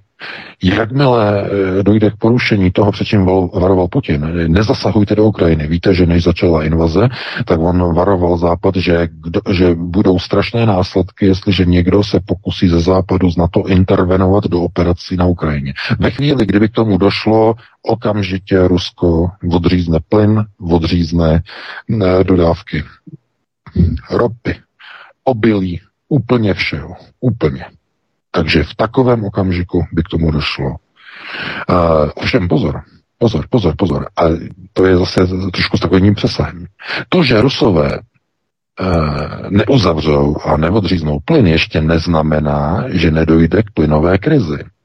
Protože vaši vlastní politici vám řeknou, my přestaneme od těch Rusů ten plyn z toho z Nord Streamu 1 odebírat i z té Ukrajiny, eh, že jo, přestaneme odebírat, protože nebudeme přece financovat Putina, my odebereme a my to dáme. My se bez plynu obejdeme, my budeme kušovat, my to dáme. Vystoupí Fialovej na televizi. A teď. Kdo se odváží z těch obyvatel říct ne? My chceme ten ruský plyn. Kdo bude mít odvahu? Položte si otázku. Kdo bude mít odvahu vystoupit a říct, ne, ne, ne, tohle šílenství my nechceme, my, ne, my chceme nadále odebírat ruský plyn, aby jsme měli čím topit, aby jsme měli čím provozovat naše, naše továrny, aby jsme měli na zimu čím, čím si zatápět a tak dále, aby jsme měli uh, to, co, na co jsme zvyklí. Kdo bude mít odvahu vystoupit? Proti tomuhle šílenému nápadu. Odstřihnout se ne násilně, ale dobrovolně od ruského plynu. Snížit si úroveň, to, o čem mluvil včera ten, uh, ten mluvčí tady u nás, uh, že, Rusko, uh, teda, že Německo musí snížit spotřebu, protože import amerického LNG, skapalněného plynu, německému průmyslu nic neřeší. To je ta tragédie. Chápete? Takže e, ta otázka nakonec ani nemusí být správně položena. Není to o tom, co se stane, až Rusové uzavřou plyn. Ne, ne, ne. Až ho vaši vlastní politici uzavřou vám z vlastního rozhodnutí. Dámy a pánové, to je ta hrozba. To je ta hrozba. Takže takhle bych na to odpověděl a pustíme se do dalšího volajícího. Dobrý večer, jste ve vysílání, položte otázku. Dobrý večer. Eh, chtěl bych říct, že váš celkový projev a konceptuální vědění, který nám dáváte, je skvělý. Eh, slava svobodě a svobodnému projevu. Mám takový jenom rychlý dotaz. Eh, jelikož 23. se na jednom místě konají vlastně dvě prochudné demonstrace. Nesmrdí to trochu opravdu barevnou? Děkuji hmm. a hlavně zdraví a čest vám. Naschle. No, já děkuji, já děkuji za dotaz. Já na to odpovím znovu. Je, podle mého názoru je to kontra demonstrace. Připravená kontra, která je má přehlušit, umlčet, ale při tady těch kontraprotestech nikdy nemůžete vědět, jestli tam není naplánováno, že mezi nima budou provokatéři, mezi těmi eh, za svobodu, že a eh, za, eh, za mír a tak dále, kteří napadnou tu druhou skupinu a budou označeni za útočníky, za proruský chátry, za proruský ksindl a je třeba přijmout v České republice konečně pořádné zákony proti těm dezinformačním webům, proti těm ruským placeným trolům. Podívejte se, co oni způsobili na tom náměstí, podívejte se, jak oni tam na ně zautočili. My tam měli takovýhle problém a začnou procesy politické a legislativní, kterým oni ospravedlní odřezání a zlikvidování posledních občanských práv a svobod v České republice. Jako záminka. A je to, přeháním? Je to přehnané? No, no, počkáme si na to. Takže otázka, jestli by to mohlo zavánět barevkou, eh, je naprosto správně položena. Otázkou je, jestli tou barevkou, protože barevné revoluce jsou obrovské revoluce a, zase to, dostat tolik lidí do České republiky, do ulic, by zase oni ani nechtěli, to by jim zavánělo zase něčím, co oni by nemohli kontrolovat. Oni nepotřebují velkou barevku, jim stačí mini barvičky, že? Fixka, že sfixlovat to, jako fixka to, sfixlovat to s fixkou. E, maličko to počmárat, že? Přečmárat to. To znamená, ta demonstrace za tu svobodu bude transformována do přijetí údernických, protisvobodových a protisvobodných e, zákonů. Konec konců k přijetí e, norimberských zákonů a k přijetí e, všech těch e, že zákonů, e, které byly namířeny proti Židům, že tady v Německu ve 30. letech, tak k tomu bylo potřeba něco, to trošku pošťouchnout, že? Něco. A co to bylo to něco k tomu pošťouchnutí, aby byly přijaty ty potřebné zákony, které chtěli přijmout? To zapálení Reichstagu. A tím to bylo dané. A zapálení Reichstagu zkrátka byl ten impuls. E, co oni potřebují v Česku, je podle mého názoru ne tak až, e, řekněme, opticky e, děsivý obraz, že něco bude někde hořet, ale jim stačí zkrátka nějaká pořádná masírovka. Oni potřebují si tam dát mezi sebou přes hubu, aby tam bylo několik zraněných, možná, podle mého názoru, možná ani to ne. Bude stačit prostě nějaký bugr, budou stačit nějaké Eh, nějaké možná i nalíčené modřiny, někdo něco bude dosvědčovat, že něco se stalo a oni potom k tomu přijmou nějaké zákony, že kvůli tomu, že země je v ohrožení, že hrozí válka, kvůli tomu, že na Ukrajině je válka, musíme přijmout zákony. A teď zákony proti komu? No proti lidu, který by se, nedej bože, chtěl projevovat svobodně, takže nestačí indexy webů, ne, ne, ne, musíme jim zakázat ještě mluvit a musíme jim zakázat projevy a musíme jim napálit pořádní sankce a pořádní pokuty a, a pořádný flastry za to, když někdo někde něco řekne. Tohle to oni nemají ještě podchycené. Proto oni zablokovali těch osm webů bez zákonné opory. Proto to hodili na NIK.cz. Oni totiž ještě nemají schválené ty zákony. Chápete, je to strašně, je to štve, oni je nemají ještě schválené. A aby je mohli prosadit v té sněmovně, tak k tomu potřebují nějakou záminku. A ta záminka bude hořící Reichstag v českém provedení, tedy mnohem komornější. A je to vyloučené? třeba v té, na té demonstraci, že právě to se stane tou záminkou. Konflikt mezi dvěma skupinami. Já si myslím, že vyloučené to není. Takže takhle by na to odpověděl. Pustíme se do dalšího volajícího. Dobrý večer, jste ve vysílání, položte otázku. Halo, halo, slyšíme se? Ano, slyšíme se. Tak, já si říkal, ať to tam za sebou stlumíte, aby to vám bylo rozumět, tak uh, povídejte. Už to mám. Fajn. Já bych ještě jednou věc na uh, pana VK. Uh, kdy se člověk prohlásí za, uh, za živého člověka podle zákonu UCC, protože, jak vím, tak už Česká republika jako republika neexistuje a je to vlastně LTD a je to vlastně je to korporace. Takže uh, je to hoax nebo je to pravda? To je všechno. No, já děkuji za dotaz. No. no tak limited company jako LTDčko de facto je celá tady ta planeta, jo. Pokud budeme mluvit o důsledku, protože tahle, tahle ta planeta je samozřejmě ve správě, že? Je ve správě do museum. Oni jsou majitelé, no, zase znova, správci této planety. Ještě stále jsou správci, i když pro nás, že dole gojím, pro nás jsou jako všemohoucí majitelé této planety. Oni jsou pouze správci. A mm, to znamená stát, státní útvar Česká republika. Hm, tak přijeďte do Bavorska a jeďte hm, třeba uh, že z Bavor na železnou rudu, Eh, nebo na strážný, eh, nebo mm, jak si to prostě vyberete, že jo, to je jedno, eh, jakoby tady z německé strany. A podívejte se tam na cedule, na tabulky, že? A není tam napsáno, že to je Staatsgrenze? Ne, ne, ne, ne, ne, ne, ne. Je to zemská hranice.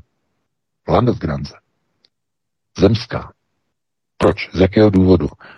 Teď to je důležité. Proč jakého důvodu? No, protože Německo jako stát ani v Česko-německé deklaraci z roku 97 nikdy ještě negarantovalo České republice její státní hranice po druhé světové válce.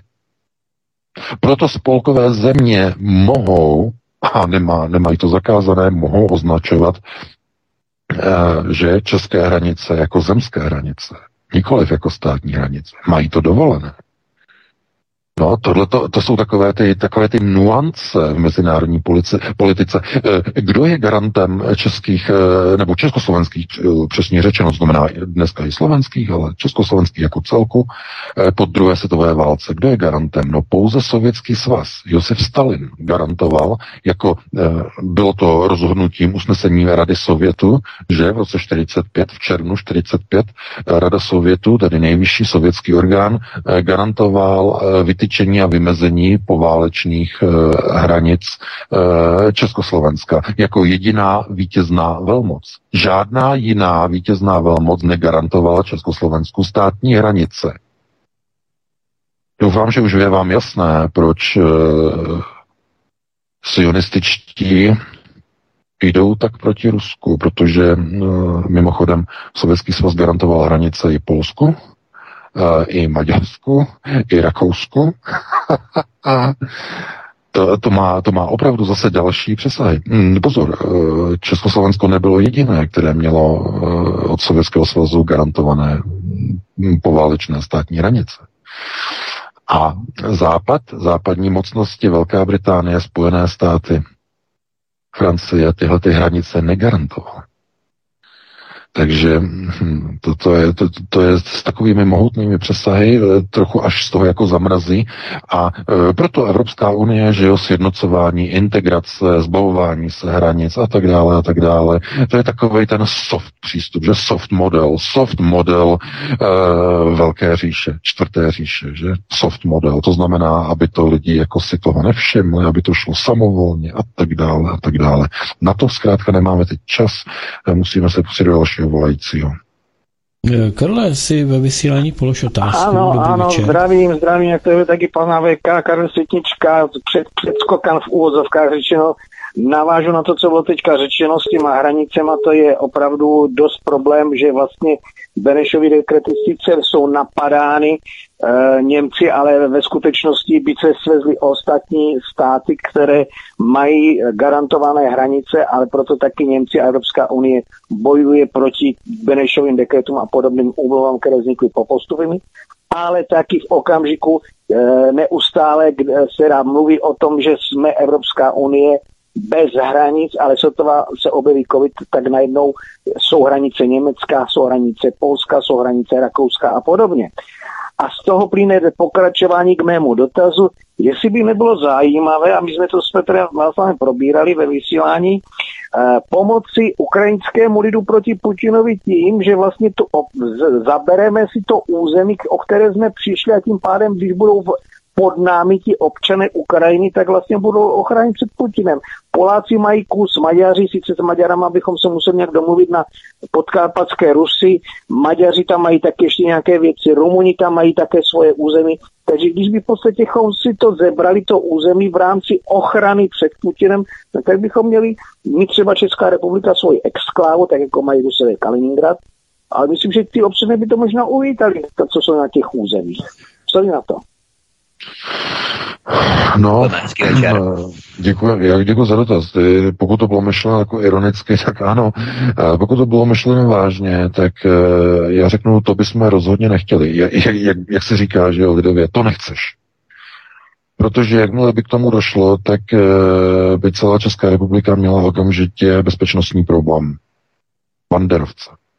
Ti by začali dělat teroristické útoky po celé republice protože by chtěli samostatnou Ukrajinu. No, to, by, to by si Česká republika, to by si zadělala na guláš. To jako fakt jako maximálně.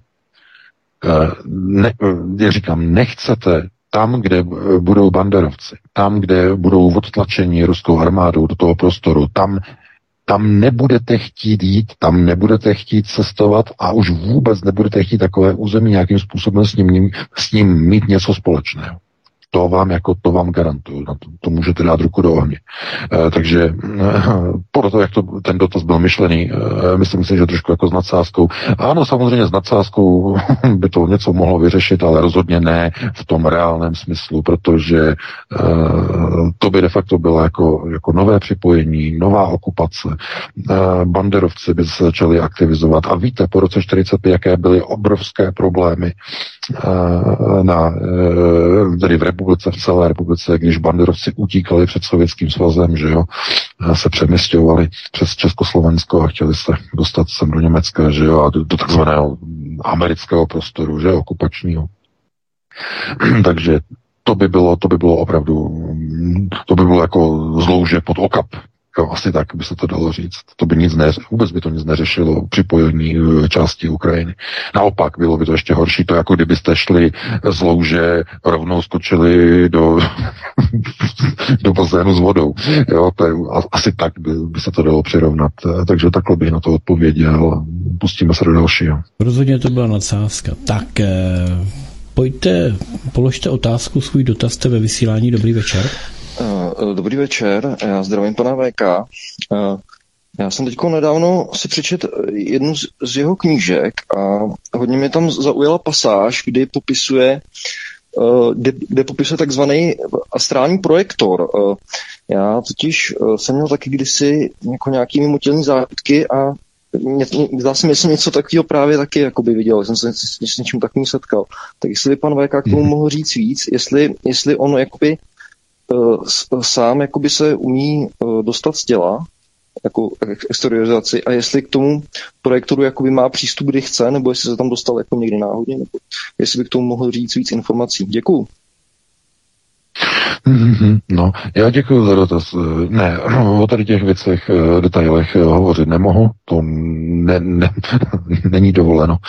Eh, ale obecně mohu říct, že navozování, otevírání tady těch komunikací je možné i bez zařízení. Jo, i bez zařízení, to znamená i bez toho projektoru je možné. Nicméně to připojení není stabilní není stabilní z toho důvodu, že nedokážete se trvat, eh, dejme tomu, na té naladěné frekvenci. Že? Protože k tomu je potřeba činnost určitá frekvence v mozku, kdy se dokážete napojit na astrál, že na astrální prostor a tam potom jsou křižovatky, že tam můžete buď v čase dopředu, eh, do budoucnosti nebo do minulosti, tam prostě se rozhodujete, že to znamená, to jsou ty svazky, ty rekordy, že záznamy. Akaša. A tam potom tedy vy můžete de facto si e, přistoupit do paměťových modulů, buď svojich nebo jiných lidí, nebo kohokoliv, jakéhokoliv člověka, který kdy žil na planetě Zemi. Jo? Jsou ty rekordy. To znamená jejich pocity, jejich myšlenky, jejich názory, jejich zážitky, všechno je vlastně založeno e, nebo umístěno v Akaša záznamech, že Akaša rekordy. Mozek, v mozku nemáte vůbec nic. Mozek je pouze interface pro napojení de facto na eh, tady ty rekordy, záznamy. Celý váš život je nahra, nahráván 24 hodin denně do akašických záznamů. Vy v hlavě nemáte nic. Hlava je pouze interface, rozhraní. Nemáte tam žádné myšlenky, nemáte žádné vzpomínky. Je to pouze modul pro příjem nebo pro napojení na akašické záznamy. Eh, proto někteří lidé například mají úraz hlavy, že jo, jsou zasaženi třeba výstřelem z pistole, eh, kulka jim projde hlavou a oni nemají vůbec žádné následky. Jo? Eh, vůbec nic, normálně jsou úplně v pohodě. A doktoři na to koukají, říkají, že to není možné, ten člověk by měl být mrtvý nebo měl by být úplně bez sebe, jak je to možné. No je to kvůli tomu, že frekvenční schopnosti toho mozku nebyly poškozeny. Ten mozek i po tom výstřelu je schopen se naladit na určitou frekvenci, že? Na neurální vrstvě, na neurální síti a není jeho činnost ovlivněna to je mm, jako takto, pokud se poruší ta neurální vrstva, která se stará o tu, to nalaďování na tuto frekvenci, tak většinou je konec. Jo. Tam uh, se jako nedá vůbec potom nic řešit. Ale když uh, ta kulka projde opravdu takovým zajímavým způsobem, že nenaruší de facto jakoby ten, ten hlavní neuronový plát, který vlastně máte na obou stranách temene, tak de facto ta funkce není narušena. To taková zajímavost, ale mm, asi nemá smysl to nějak jako rozepisovat. Každopádně, ano, ta zkušenost je de facto odpovídající, když se stane mimotělně nebo stane se někde eh, při spánku někomu, eh, a ten pocit trvá nějakou dobu, nebo se vám zdá, že trvá nějakou dobu, ale nedokáže toho eh, stabilizovat do nějakého delšího časového intervalu, než byste potřebovali. Například eh, při tom eh, jakoby cestování eh, samovolném, že někdy v noci, když spíte, dostanete se do tady toho stavu, že naladění, že na procházení záznamu, tak eh, tam se trváte třeba minutu, Jo, minutu nebo dvě minuty vám to připadá, že tam jste a najednou to skončí, jste zpátky. To je právě ta, ta stabilizace e, zkrátka při tom běžném, když, když nejste umístěni vlastně v projektoru, tak uh, nedokáže ten stabilizovat to napojení, aby trvalo tu delší dobu, kterou vy vlastně potřebujete.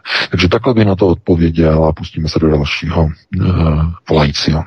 Dobrý večer, asi poslední dotaz dnes. Ano, Jste ve vysílání, no. položte otázku, prosím. Dobrý večer, tady je Luboš. Já bych se rád zeptal, před dvěma rokama pan VK napsal článek o tom, jak se světoví sionisté slédli v Jad Vašem.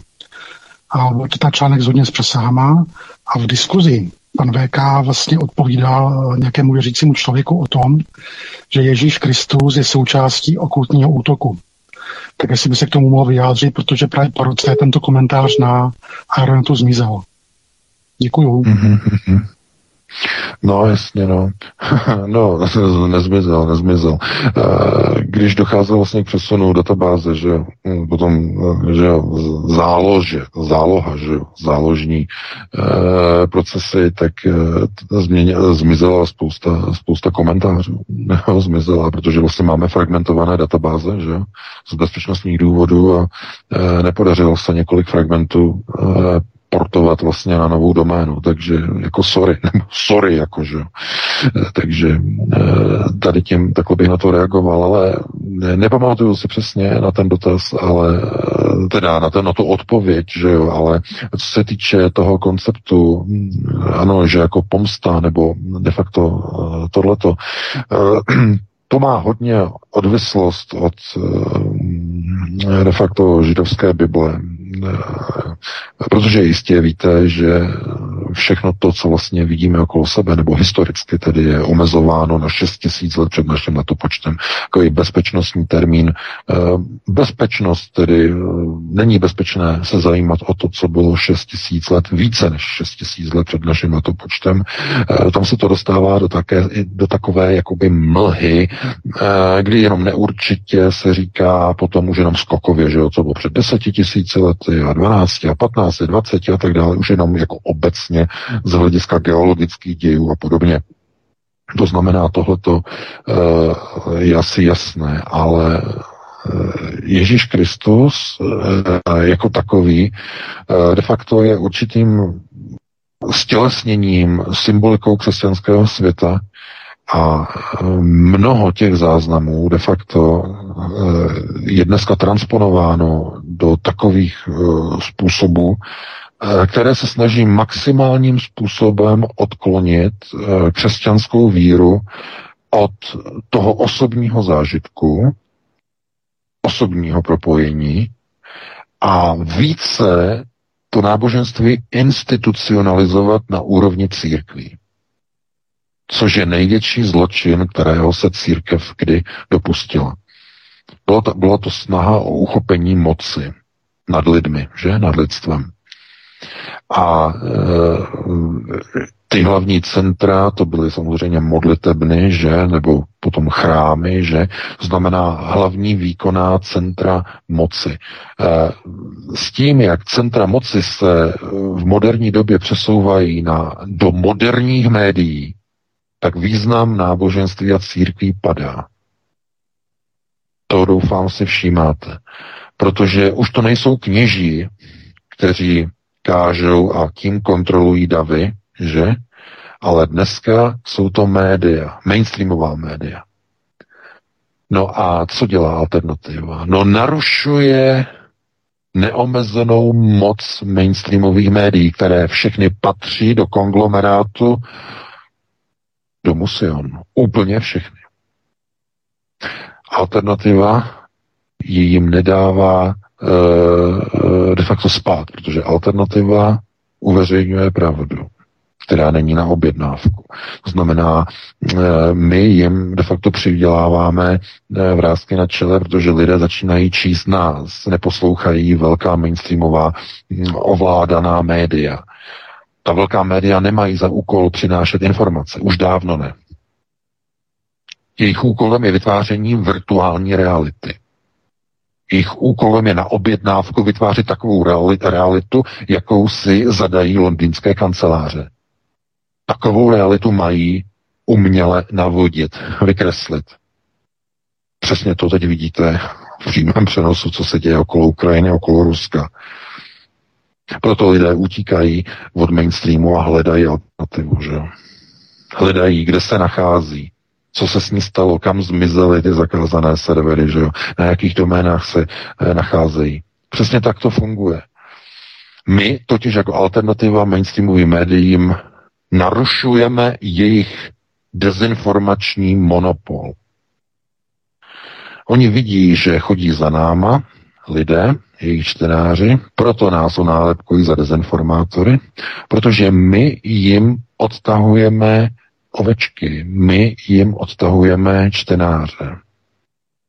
A namísto toho, aby jejich eh, čtenáři poslouchali tu virtuální realitu, kterou jim mainstreamová média předkládají, že? Tak lidé chodí na nějaké nezávislé třetí servery, které je třeba co, které je třeba zakázat, ale zároveň je i pomluvit, že, že jsou financovaný z Ruska, že dezinformace a tak dále a tak dále. Eh, a klidně premiér to řekne a eh, bez jakéhokoliv papíru, zablokují weby a tak dále a tak dále. Ještě se smějí, ještě se šklebí a ještě k tomu mají různé diskuzní kroužky v televizi a různé odborníky pozvou do diskuzního panelu, kde to omlouvají a říkají, vláda to udělala dobře, oni jsou odvážní, že jo, kremelští eh, kremloboti nám tady rozkládali naši skvělou českou demokracii, oni přitom lžou, jako když tiskne a oni to vidí moc dobře. Oni vidí, že ty weby nejsou financované z Ruska. Vidí to moc dobře. a e, jim, o to prostě vůbec nejde. Oni e, potřebují zkrátka ty weby umlčet. Protože ty weby začínají získávat na popularitě za tu dlouhou dobu, že? Velmi významně. A začínají jim narušovat informační monopol. To je to, co nemůžou oni dovolit a dopustit.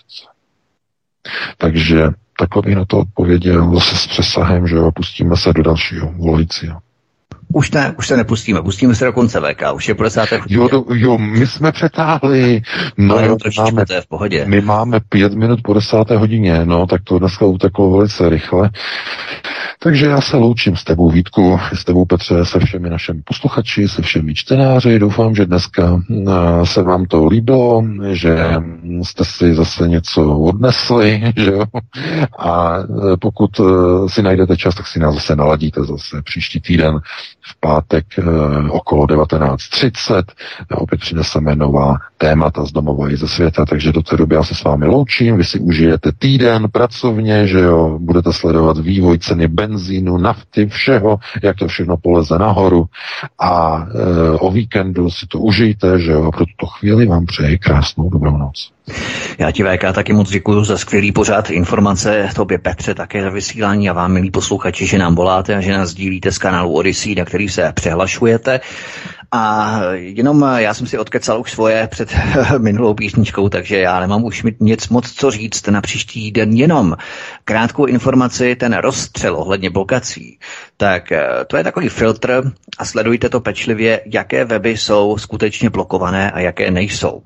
A to je přesně ten filtr anebo rozstřel, jakým způsobem kdo provozuje opravdu tvrdou nezávislou alternativu a kdo jenom tak šolíchá, hraje si a ve skutečnosti si z toho dělá biznis. A nějakým způsobem mu jde pouze o ty peníze, které špatně maskuje, že mu o ně nejde, ale jde mu o ně v první řadě, tak eh, to jsou ty weby, které opravdu blokované nejsou. Jo? Takže si všímejte toho, nebo všímejme si toho, kdo je opravdu blokovaný, kdo opravdu dělá tu tvrdou, odvádí tvrdou, nezávislou práci, ten je zablokovaný.